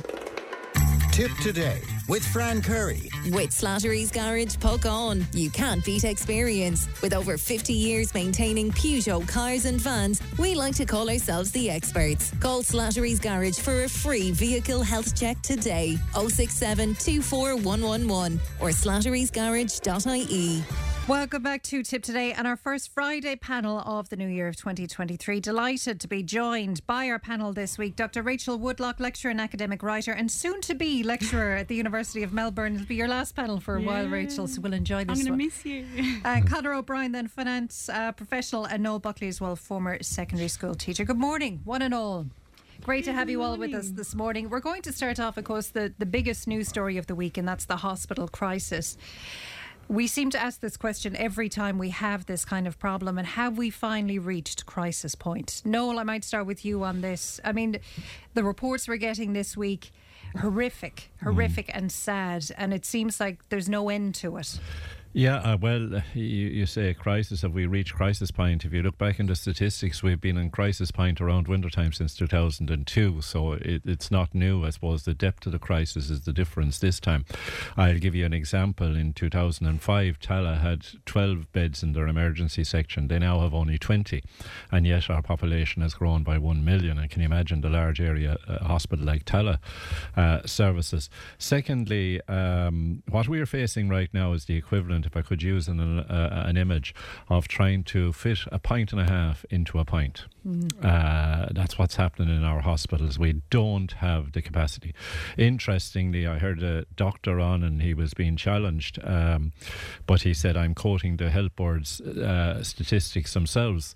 In 2008, we had 11,000 beds, and they promised by 2018 we'd have 17,000 beds. We have at this moment 11,700. So uh, there is a problem in this country. We're very good at making announcements, but we're very poor at delivering. And we seem incapable of laying down a roadmap and a timeline by which stuff will be delivered. We also have the problem that retaining staff, if you're working in that type of horrendous environment and you look to Australia or wherever else where you can have a better quality of life, because as a young person you have choices maybe older people don't have in terms of healthcare workers you're not going to stay long in the system. So we're losing a lot of wisdom and the, the, the potential of, of, of, retaining people. Interestingly, I gave a lift to two uh, French tourists during the summer. Uh, two of them from just graduated from their own medical school in France, but they were explaining to me, I was saying, are you going to head traveling to Canada, Australia, whatever? Oh no, we have to commit to seven years in the French health system. Seven? Seven, yeah, before we can do that. So, like, the Irish state invests a huge amount of money in training our doctors and nurses and even teachers. And there should be some type of system where you have to give a certain amount of time back. We can't have this mass exodus. But I suppose we have three challenges. We have the challenge of there isn't enough of beds in the country. And we keep talking about this and doing too little about it. We have the problem in terms of staff and staff management. But a friend of mine, a pharmacist, uh, warned me to get the flu injection. Uh, they're back in in um, the end of September. He said, "Whatever you do," and I said, "Why?" But he said, "A friend's of mine, pharmacist in Australia, and their winter, of course, was our summer." And he said Australia had twenty percent spare capacity in their hospitals, but even they were overwhelmed by the flu bug that was uh, in, in full swing there uh, during their winter. So we never had capacity in our health system. So that's what we're feeling now is the massive overwhelming of sheer numbers. And there's an interesting statistic um, by the emergency services in, in, in England done, and it's based on research. The optimum time when you go into emergency, from the point of view of the eff- effectively dealing with whatever illness you have, is a five to six hour wait and you have one in every 80 people will die if it extends beyond those 60 uh, those 5 to 6 hours. Now people are spending 10 12 24 and I had an interesting experience and thankfully she had a fr- an Irish friend a Ukrainian uh, woman who was admitted to accident emergency here in Clonmel after Christmas wasn't being seen and the works and uh, because my friend knew her uh, went in and became our advocate in the hospital and got her seen. But that is the other problem. If a sick person is going in and they don't have an, an advocate or an older person, they're often left in a trolley and often missed. Yeah. And it's no fault of anybody in there, it's just the sheer numbers they're dealing with. And that's what we've heard from certain listeners this week that they've had to roar and scream to be Mm. seen, and it's not fair. And Rachel, if I go to you, uh, the government will say that this isn't something that's going to be solved quickly. But the problem and the frustration around that is we saw during COVID that things can happen very quickly, but they're Mm. just not happening now. Mm. Well, the thing is, is that this has been chronic underfunding, chronic Mm. um, lack of overhauling the infrastructure of the whole healthcare system in the society, which feeds into the problem, um, and so consequently, you know. What's happened now is this crisis, um, and that's what the other. That's what I found interesting too with COVID, because all of a sudden we had to schedule, for example, appointment times, instead of going in and sitting in an appointment and waiting for ages. Just this, and this is not an accident emergency. This is just general appointments that you have to have in the hospital, because we had to schedule them. We, we were in and out, and it was all very smoothly run. blood And transfusion it's- service, yeah. yeah, and so we can make a change. It's just, it's crazy. But the other thing that Noel was saying about this flu surge is because we um, didn't have the same rates of transmission of flu during the COVID pandemic, so our immune systems were, didn't get used to these various strains of flus and colds and and um, bron- uh, bronchial problems that that crop up every year. So now we're having the rebound effect of um, more problems with flu um, than we would normally perhaps um, see. But no, we can see these things coming off ahead of stream. Yeah. You know, it's a crisis, but it's something that we haven't actually thought, right, we need to get our, our chips into play straight away. Mm. And Connor, I mean, in terms of of finance, is it a finance issue? No, it, it's just a political ineptitude here. Mm. They are dancing around the issue of we will not tackle the unions, we will not tackle the staff issues because, oh God, we might lose votes and there's an election coming. The behemoth that is the HSE and the animal that it has created, I mean, they still haven't unwound the health boards. I mean, all those staff are still there. Yeah. All those bureauc- bureaucratic practices are all still there, and they haven't focused on what should be the priority, which is frontline workers. Whereas they're burgeoning with all these admin and clerical and everything else that happens in the background, and it's why we don't see progress like the extra 7,000 beds that are due, why they're closing St. Brigid's, why they're closing Nenagh A&E. I mean, it, it's all just uh, reactionary stuff. It's going to take a minister with some serious guts to tackle this and a government with serious because they have to be 100% aligned and I don't see any coalition being that aligned to be able to tackle this. You, I think, I think, Alison, you, you need the equivalent. If you remember, this is the history teacher, me, Dr. Noel Browne. Yes. There was a huge problem in this country with TB, and when he became Minister for Health, he took the radical approach. We are building hospitals, we are putting in X-ray machines into them, and he turned the epidemic of TB right around. And and it, there's a lack of political will, but also I think, you know, accident emergency is almost the first port of call now because Mm. our our other services, your GP, everything, um, is not able to sustain it. But also, we're in a culture of defensive medicine. Yeah. Everyone Yeah. is terrified to Yeah. make a decision. If you go to sue me. Yeah, I, I, had a, I, had a, I got a bad cut when I was working uh, on a project in my son's house, and I needed stitches. I knew I did. I was very fortunate to go to a GP who did them there and then. So literally ten minutes after I got the cut, I was stitched. Now. I was told if I'd gone to any other doctor in Clonmel, I'd have been sent up to accident and mm. emergency, clogging the system. I remember previously, a couple of years previously, I went to a doctor again with a cut and I was sent down to Cork Mm. for stitches. Mm. So that type of thing of mm. defensive medicine where everybody is afraid of being sued, but also I would have to say as a teacher, former teacher, uh, I noticed over the last decade, people are getting more and more unfit. So the potential for illness is going to grow given the current lifestyle. And I, I was on here American. Uh, I was walking yesterday morning down um, near SuperValu here in Clonmel, and I saw this nine-year-old on one of these e-scooters Yeah. a nine-year-old, and I was I was praying to God he wasn't going to run into something at the speed he was going. But apart from that, look at the the failure in exercise he's now getting and being taught. Mm. So there there is a need not just to focus on the hospitals, but to focus on what I call preventative medicine as well, in terms of our lifestyles. Yeah. We are ticking time bombs. The cheapest drug anybody could take is physical exercise, and yet uh, they'll pay fortunes going into a chemist. And, and and so preventative medicine is one step, and then the levels of that the hospital should be the last place to call. You should be going to primary care centres, whatever. I'd experienced a couple of years ago, my wife and myself in Spain, and she felt um, because she she was feeling bronchial, she said we better get this look because we were looked there for five or six days, and I said, oh God, we're going to lose a day. We went into this primary care centre. We went in at ten to eleven, met the reception. She said, you have an appointment at five to eleven. Go up to room twelve, and sure enough, the door opened. And took her diagnosis, and she walked out with a prescription. We were out of there in 20 minutes. Wow. 20 minutes. Now, we weren't the only ones there. There was lots of people coming in and out, but they had, they had a primary care system upstairs where there was 15 doctors and you were told which number door you go to and they were able to look on their screen and see who's the next available doctor. We do not have that facility here in this country. And I come back to the issue. I'm fed up of government making announcements. Uh, and, and they should be banned from making announcements unless they put a timeline by which shovels will be on the ground.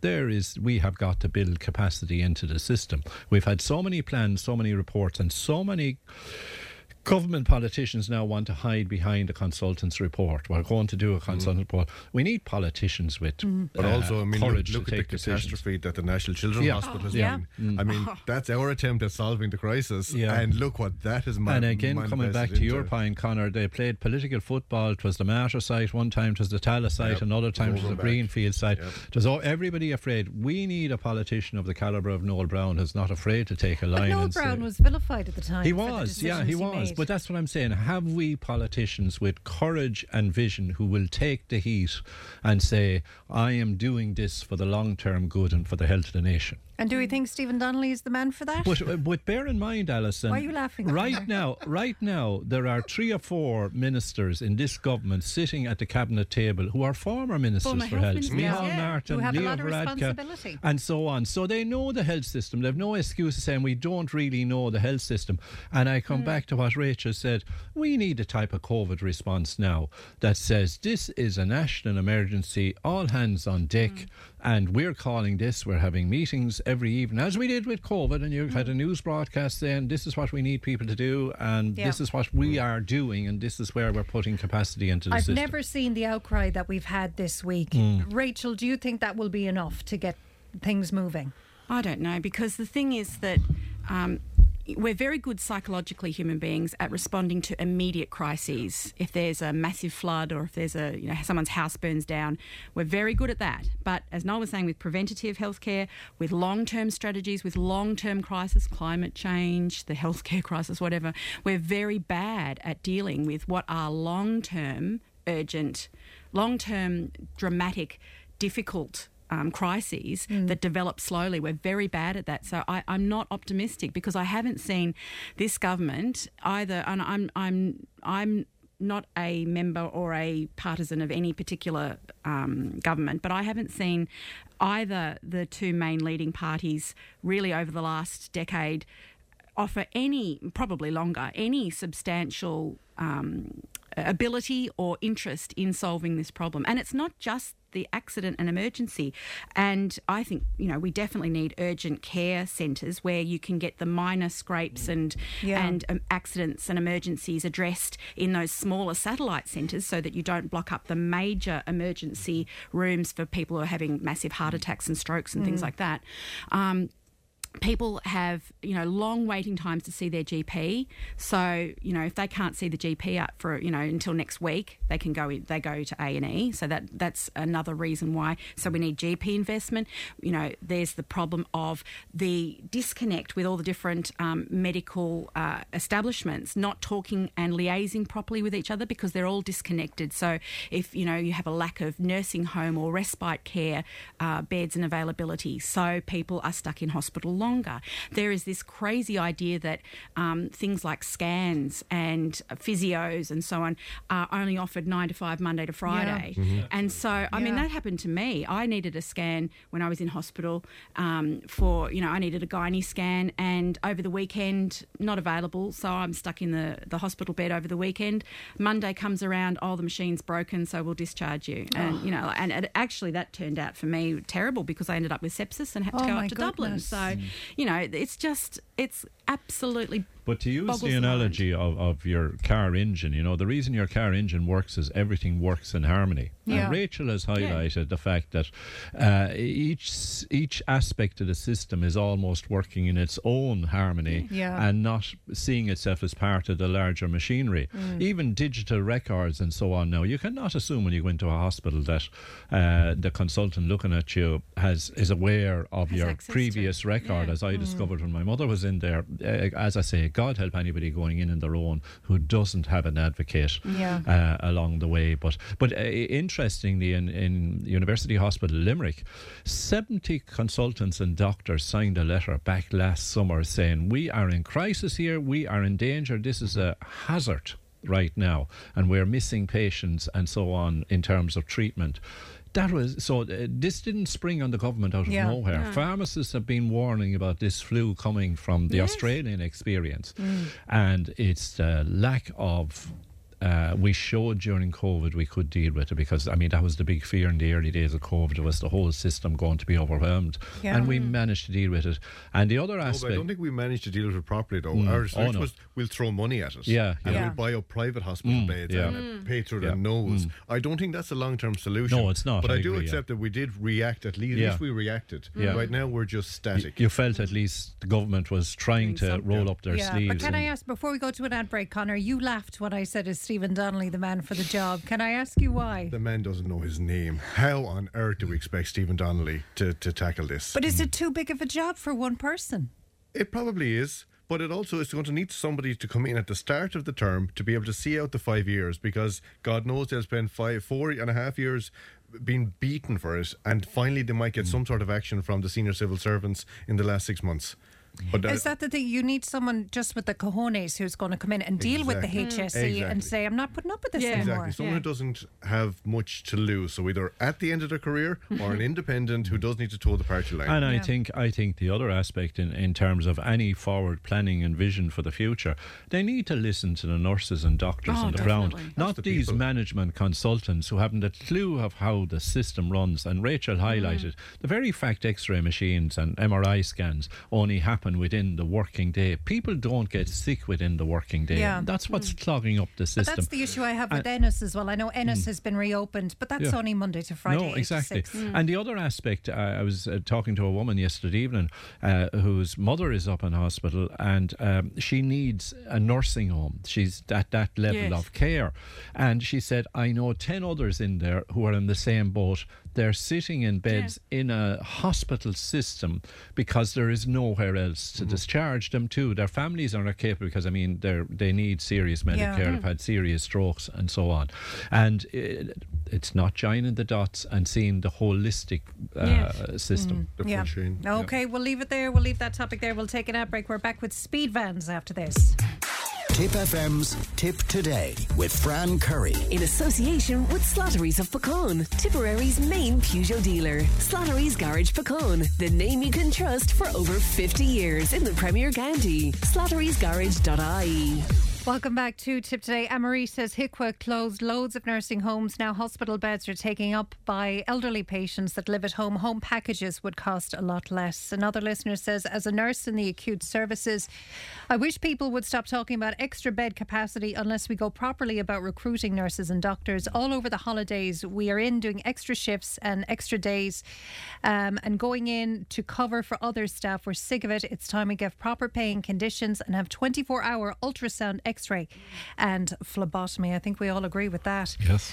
Uh, moving on to our next topic then today. This was when Richie Molloy was on with us, I think, on Tuesday morning, and he questioned the location of some speed vans in the Clonmel area. And he raised the issue at a meeting of the Borough Council, claiming that their positioning would make one suspect that they're merely there as a money making exercise. A lot of our listeners divided about this during the week. Connor, will I start with you? Please do. what do you think? Do you think they're a money making exercise? Absolutely. I mean, you you drive around Clonmel on any given day, and I can tell you exactly the five locations they're going to be. They're going to be parked in Dunnes Store, it's going to be parked on the mm. bypass, parked beside Bulmers, or parked on the on the Cahir Road. Cahir Road, yeah. And there are the five rotation cycles. It's they are not accident black spots. I'm never aware of any mm. accidents that ever happened Yeah. at Dunnes Stores or outside mm. Bulmers or on that part section of the Cahir Road. I mean, it's it's pure opportunistic, and I do know that I I was here for a lot of December, and I saw pretty much every single day there was a speed van there. Hmm. And for the last four days, I haven't seen any speed vans around. So I'm just wondering if it's, is it part of the, the the December target and quota system that they're trying to get up to, or is it part of just my skepticism? I don't know. A lot of listeners who did text in, though, they said, well, if you weren't speeding, you wouldn't be getting a ticket, so you've nothing to worry about wherever they are. Yep. Agreed, but this was the fact is that they did this principle of GoSafe vans were sold to us on the basis of safety to make accident black spots, um, eliminate them, and everything else, and going to be targeted at the, at the risky areas. I mean, what we're seeing around Clonmel is not the risky areas being targeted. And I know you had the driving instructor on during the week um, about it, and I couldn't have disagreed more with what he said. Um, so I I do think we've been sold a pup in that sense. But what I do like is that they're being used and the Garda resources are not being used to for things like speed checks when the Garda resources can be deployed on more relevant or more urgent tasks. Yeah. Rachel, what do you think? Would you be Well, cynical? We are, hell, yes. We have it way worse in Victoria, in Australia. So we have, they don't publish the lists of locations. So they can be anywhere, they can be unmarked. So we have red light cameras practically at every um, camera. So if you sp- if you go through a red light camera, you get dinged. Um, we have so we have unmarked vehicles that are just sitting on the side of the road. And But are they obvious? no, Okay. no. They can use a beat up old car that you wouldn't pay attention to, and then ding, you got a speed camera, and they are everywhere. So you have to be really. Now, it's absolutely a revenue raising system, but it is a tax that you can avoid by not speeding. But it's so, I mean, it's crazy. They will say we, um, Um, on roads where there have been uh, injuries or fatalities. But where they put the camera on that road, I'm highly suspicious about because, you know, there's a section of the Cahir road where, yes, there have mm. been fatalities, but not that section where they actually have the, mm. the Yeah. speed camera. Yeah. And I, I will say there's a funny one in Clerihan where it's just around the corner from if you've been coming along um, the Cashel Road and you're driving or hooting along, I remember one time because I actually am a bit OCD about. I shouldn't say that. It's very bad to say that. I, I'm very, very careful about. I don't speed. I don't like speeding. I've never liked speeding. So I sit on the speed limit, and of course that gets everyone really cross. Yeah. I'm the one behind you then. I know, but you know what I do do? I pull over. If I feel that there's someone is sitting on my tail and is getting really frustrated, I find a safe place to pull over. I let them fair play. And then I go on my way because I like to stay to the speed limit. But there was this one person who was really sitting on my bum, and I thought.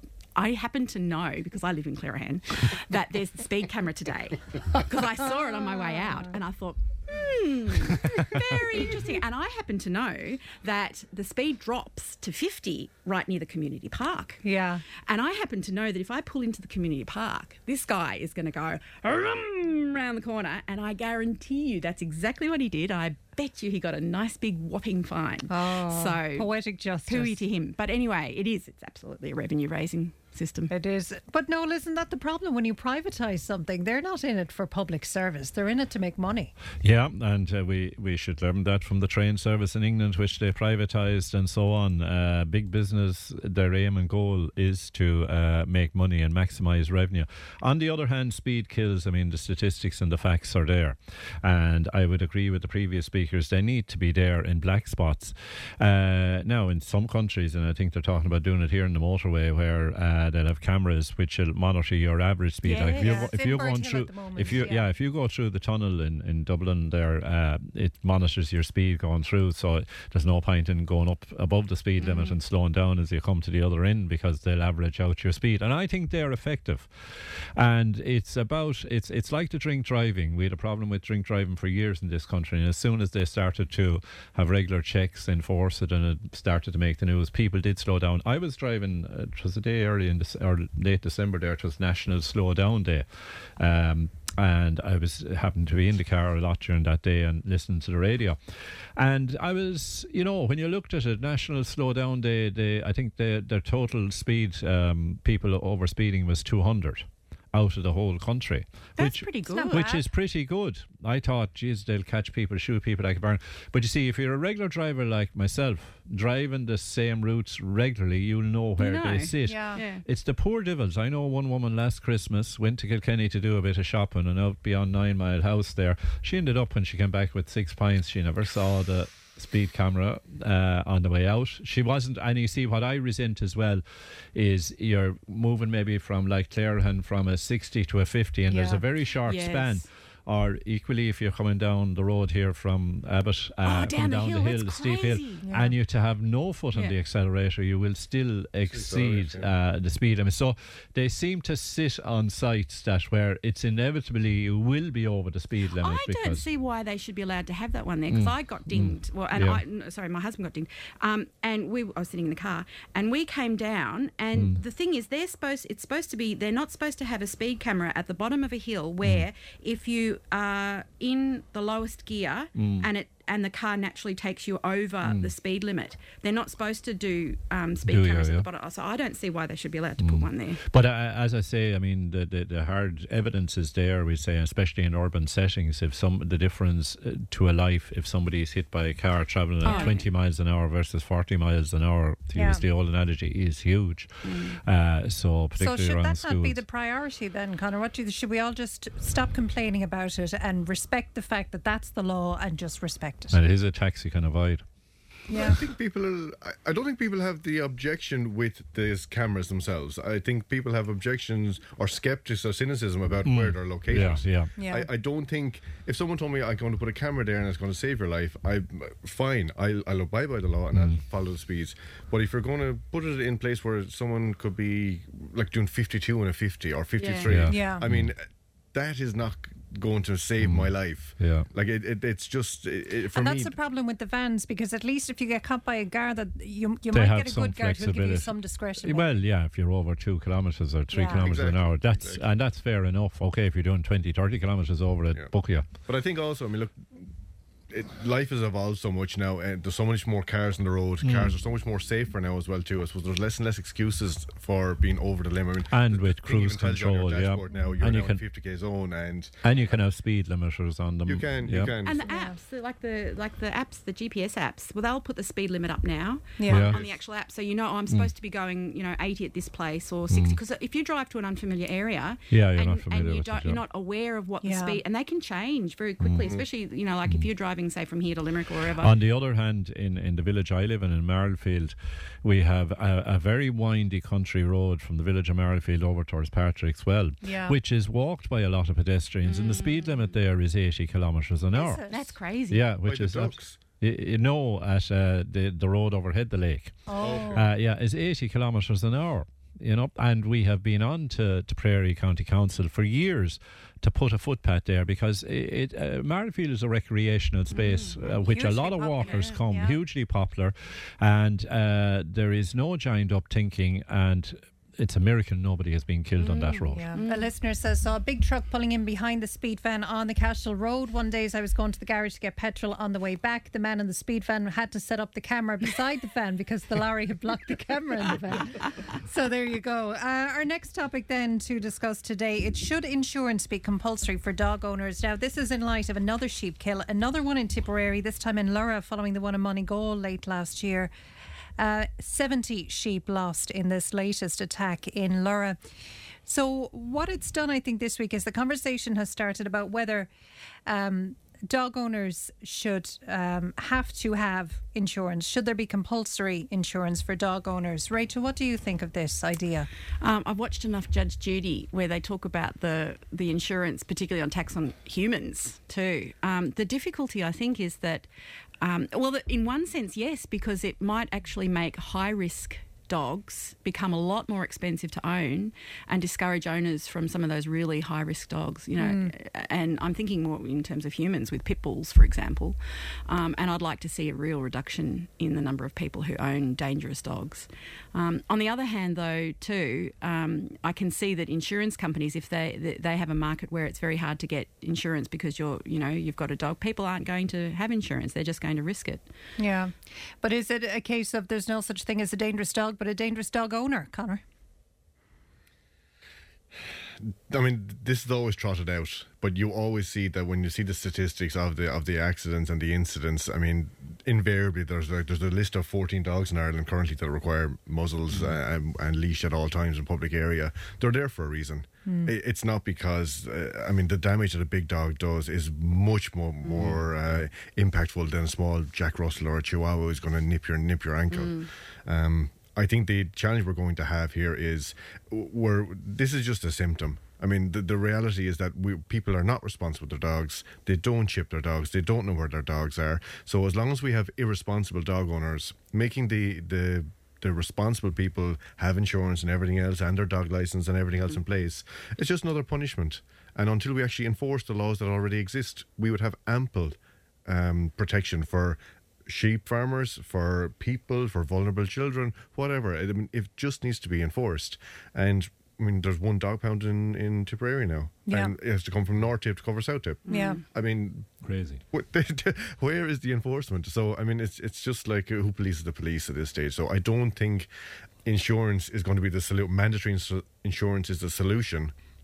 But I suppose it's a nice to have if there's going to be this with the, the acceptance that we're going to have irresponsible dog owners. Yeah, and no, Connor makes a good point there. The, the responsible people will have insurance. Irresponsible people aren't going to have it anyway. Yeah. So what's the point? Yeah, I was out uh, walking on the mountains uh, up near the Devil's Bit there uh, during the after Christmas, and the guy who was leading the walk was a local, and he said, "We're not going that route because there's a Mm. guy camping up there that has some really angry dogs. I don't Oh. want to. I don't want to risk given the group."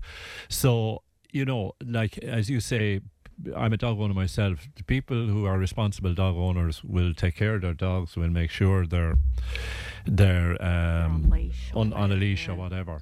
But uh, I will have to say, and I come from a farming background myself, no matter how good you think your dog is, and how well behaved when they see sheep, Yeah. uh, and if they're not with you, they get a mind of their own. Instinct kicks in. And people need to be aware of that. I mean, your dog should not be able to roam freely away from your house. And I mean, I, I always, uh, I've always had sheep dogs, uh, and they they've stayed within the boundary. I'm fortunate I'm near cornfields and so on. But the last two I got, they had that tendency to roam out. Whatever it was just in their DNA. So I had to put electric collars on them. Now I, people might say, "Oh, that's cruel." But it works, and so much so now that I don't always have to have the electric collar on them because their the instinct has taught them we don't go outside the bounds. Hmm. So I think it's about people taking responsibility, and and you know a dog needs exercise as well. Uh, it's cruel there, and around Christmas time, often people get presents of pets, and you have to realise if a dog isn't exercised, energy builds up. They get bored, and they get Yeah. bored. The same as any human being, Mm. and uh, they'll they'll take out that frustration, and when they do get free. They're Mm. gone hell for skelter. So, And and, I had experience last year where a dog wandered into me, and I brought him down to the vets. We scanned him to see was he chipped. He was chipped, all right, but there was no name with the chip. Oh, really? Yeah, no name with the chip. So it's coming back to Connor's point. It's all about enforcement. Have you got Yeah. a dog license? Have you your dog chipped? And uh, the dangerous dogs, as I said, uh, why people would want to own a dangerous dog. Uh, I in so many kids' lives, thing, uh, oh, status my eye. Uh, what there is no affection in a dangerous dog. You know, and the threat they are to children and everybody else. We have too many horror stories of children being mauled by dogs that were unsafe, and even adults as well. Well, should we maybe even look at limiting the number of dogs a person can have? Because I'm looking at a text here, and a listener says, I live in Clonmel. Uh, next to me in town, seven dogs. I can't Oh, sleep at night listening to them barking. What, what about that for an idea, Connor? Limiting the number of dogs. Absolutely. But I mean, there's there's an appropriate setting for a dog. I mean, any of those dangerous Mm. dogs should do not belong in a town. No. They they don't, don't belong in a terraced house or a semi-detached Mm. house. They need serious gardens, serious Yeah, sexual space, fences, yeah. and everything else to keep Quality of life for the Exactly. dogs too. Exactly. So I mean, it's common sense. You, But that sounds like me that somebody's breeding dogs. Yeah. You know, Mhm. nobody, I mean, I, I have two myself. Two is plenty. Now, the reason I have two is dogs are social animals and I always feel mm. they're company Yeah. for each other. But mm. but I couldn't imagine myself having more than two. Mm. Yeah. And now and It's a lot again, my work. daughter's Full-time dog is job, if down. you were to look after yeah, them properly, yeah. and- All that poo, that's all I can Yeah, think of. but no, but it's Costs it's feeding them. well, that's the other thing. That's the other thing. Sadly, in this country, and it particularly became prevalent during COVID, where people suddenly got this desire to get pets. These breeding factories, as I call them, and mm-hmm. we've seen horror oh, stories in the news. And particularly if you're living in an urban setting and you have a dog barking all the time. Uh, that's that's not acceptable, It- uh, and a dog will bark. Let's be fair about it. But if you've seven dogs, there's bound to be one of them barking all the Yeah. time. Okay, we'll take a break. When we come back, then we're going to talk about New Year's resolutions. Do people really stick to them? And also Women's Little Christmas. Join the conversation in Tipperary. Contact us through Facebook, Twitter, or email tiptoday at tipfm.com. Tip Today with Fran Curry. With Slattery's Garage, Puckane. You can't beat experience. With over 50 years maintaining Peugeot cars and vans, we like to call ourselves the experts. Call Slattery's Garage for a free vehicle health check today. 067 24111 or slatterysgarage.ie. Welcome back to Tip Today and the last part of our Friday panel. Our next topic is the topic of New Year's resolutions. Uh, a lot of listeners divided on this as well this week. A lot of people do make resolutions, probably out of just tradition more so than anything else. But are they a good idea and do people really stick to them? So, anyone in our panel have resolutions this year? No? No. No. No. None. Do we not agree with them at all? Yeah, yeah, I would. Oh, you have one, no? Yeah. Well, I would. I would. I, I would say I would agree with Socrates, the famous philosopher, who said uh, the unexamined life is not worth living. I, I think it's not just. I think it's not just about the month of January in terms of New Year's resolutions. I think one should constantly examine one's life, and it's like the captain in a ship. He has plotted out the course before he leaves the harbour, but he's constantly checking in to see is he still on course because we can get blown and shaken by the storms of life and drift, and maybe years later. Uh, I think a book for listeners who, who might be saying, ah, no point in resolutions, a, a book written by an Australian girl, actually, Bronnie Rare, Ware, I think is her name, The Top Five Regrets of the Dying. And she spent a lot of time nursing patients who knew they were in terminal illness, that a limited time. And they were looking back, as inevitably does in one's life. But she said it was interesting, their top five regrets. What were they? Well, there were things like I wish I'd spent more time with my family. I Oh. wish I had not given so much time to work. I wish I had really said what I think and what I feel rather than letting others uh, control my life. I wish I had given something to the community and to people, and I wish I had been kinder. Stuff like that. So there are things to think about, and I'm reading um, Michelle Obama's book at the moment, and I'd highly recommend her latest book. Um, it's an interesting. She's reflecting on what she has learned from life experience and what she has learned from those around her. Um, and I think books that way, that would be one of my resolutions to spend more time reading books because I think we live now in an age where people are constantly clicking in their phone. Yeah. And, you know, the phone screens, and we've got shows so used to flicking on. We don't really, it's almost like if you could imagine a fast eater, not con- they're consuming the food, but they're not digesting it. We're not digesting what we experience in life. And sometimes, I mean, I often find it I'm a mountain walker, hill walker myself, I love to sit down for 10 or 15 minutes above and just sit Yeah. and be and being all. I was out last night. Uh, let the dogs out for a minute, and I was just looking up at the sky. It was a beautiful starry night, and I Mhm. remembered my childhood where I used to love to sit and look at the stars, and I did that. Yeah. And there's something opening about that. So, one of my New Year's resolutions, I, I, as you will know from my previous contributions, I'm very concerned about climate change and definitely looking at my lifestyle and seeing what I can do. And Michelle Obama's thing is, is as well that sometimes we can be paralyzed by the big things in life. And, uh, you know, they're so big, we say, what's the point? But she said, like, if you start doing the small things, it can empower you to tackle the big. So, No that'll be wonder you thing. were a teacher. I'm feeling very inspired now, Noel.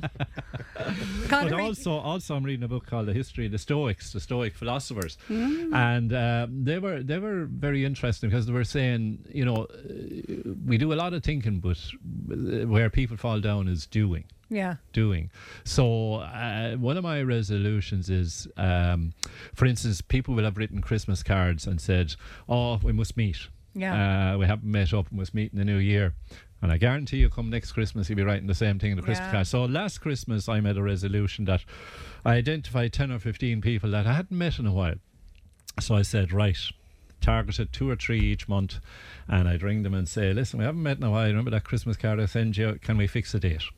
That's lovely. That's and lovely you know we we all we all have the best intentions. The road to hell is paved with good intentions. Mm. Make it happen. Make a list. Even if you do a thing like uh, at the beginning, I, I usually do it at nighttime. Tomorrow, what am I doing? I never go to bed without knowing what I'm. What's on tomorrow? What's on tomorrow? Now that's not to say I'm not open. If you come along and say, "Will we have a cup of coffee?" Yeah. I have that flexibility as well. Well, there you are now, Connor. There's some inspiration for you. Gobsmacked.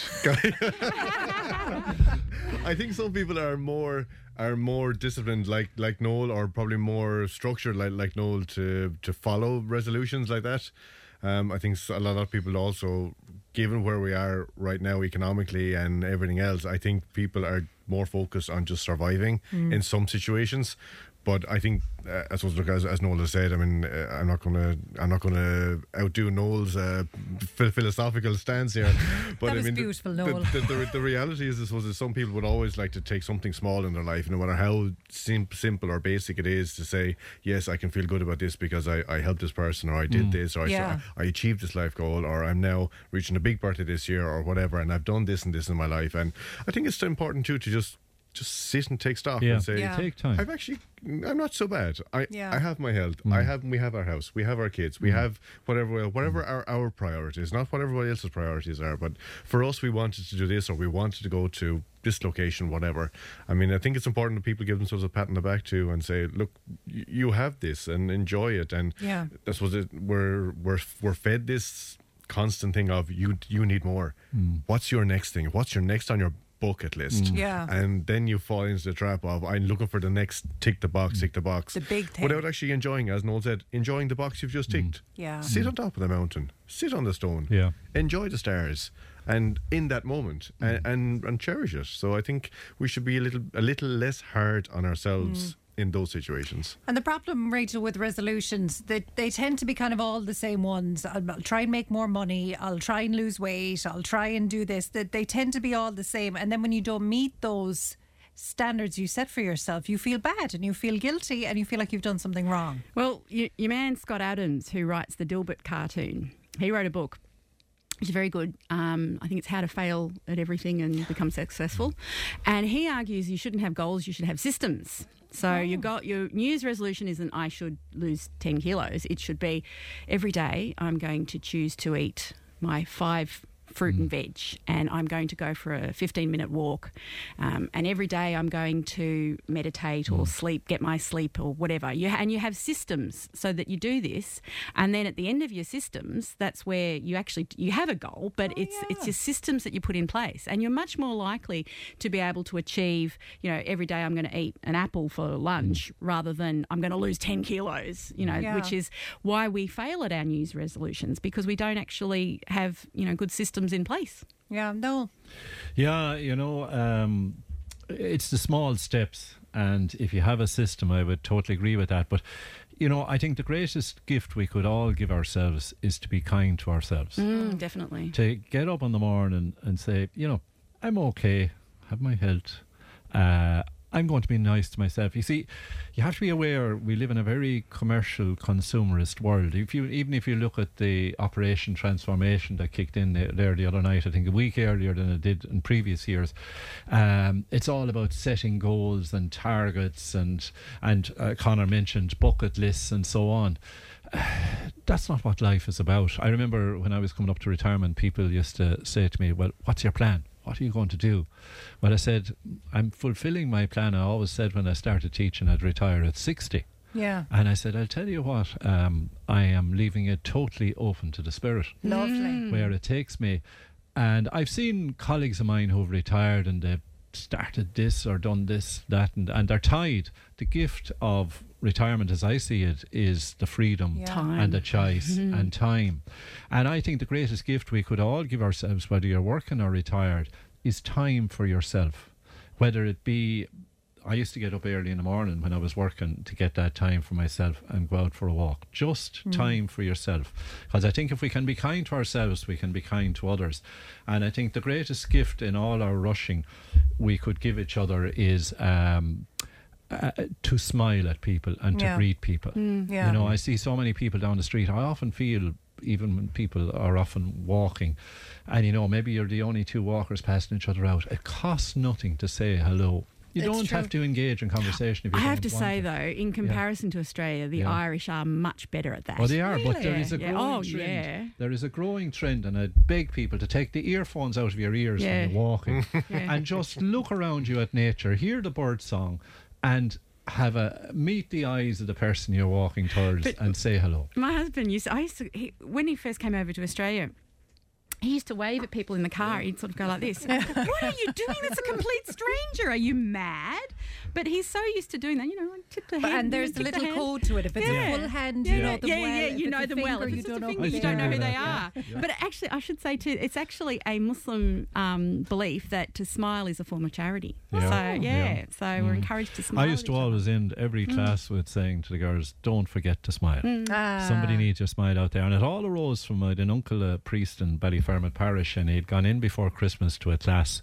There were only eight, nine year olds. They had just put the crib together, and he said, "You know, oh, uh, talking about the story of Christmas." He said, "What gift do you think Jesus would like?" And he went around the little group. And one girl said, "I think he'd like us to smile more." And uh, he said, Why? Well, he said, I was with my mammy in town uh, on Saturday and everybody was cross and giving out. They couldn't get on the bus, this, that, and the other. So he asked them all to try and smile more during Christmas. He said, I'll be back after Christmas. So he came back in anyway. And he said it was extraordinary to hear the stories of the little girls uh, or boys saying, I smiled at the bus conductor and this, that, and the other. And you know, this is the power of, of the power of what I call an individual action. That girl, that was 40 years ago, she said that. Hmm. And I picked it up from my uncle. And Mm. I have tried to spread the message to every Yeah. class. So we never know the power of a positive action. Yeah. And if people could adopt one New New Year's resolution to say, I'll be kind to myself and I'll be kind to people that I encounter in my daily path. Okay. Well, we'll have to leave it there on that lovely note. Thanks for that, Noel. And our panel this week of uh, Rachel, Connor, and Noel. Um, just before we head away, Rachel, I know it's your last uh, panel for a little while, so we just want, will you come in? We just wanted to give you a little token. Here's Yeah. some flowers Emma has oh, for you. Oh, That's so lovely. I'm going to miss the panel so much. Oh, And some Oh, well, you can chockies tune in some from chockies and some flowers. You can't bring them with you, so you must No. share. I know. Remember that thing I was saying about kindness? yeah, yeah, yeah, yeah. But we just wanted to thank you because you're Yeah. one of the most popular members of our panel Absolutely with us fabulous, and with the Lovely of you. listeners, Oh, and we value your time. Oh. I'll be listening from. Australia through the Tip FM website. Don't you worry. We'll look forward to having you Australian back. correspondent, Alison. Absolutely. if anything happens in Australia, you better be there. So we'll look forward to it. That's it for today. Thanks to Emma on production and all our listeners today. Uh, Stephen's up next with the lunchtime show. Fran is back with you on Monday morning. Have a great weekend, whatever you're up to. Tip today with Fran Curry. With Slattery's Garage Puckane. you can't beat experience. With over 50 years maintaining Peugeot cars and vans, we like to call ourselves the experts. Call Slattery's Garage for a free vehicle health check today. 067 24111 or slatterysgarage.ie.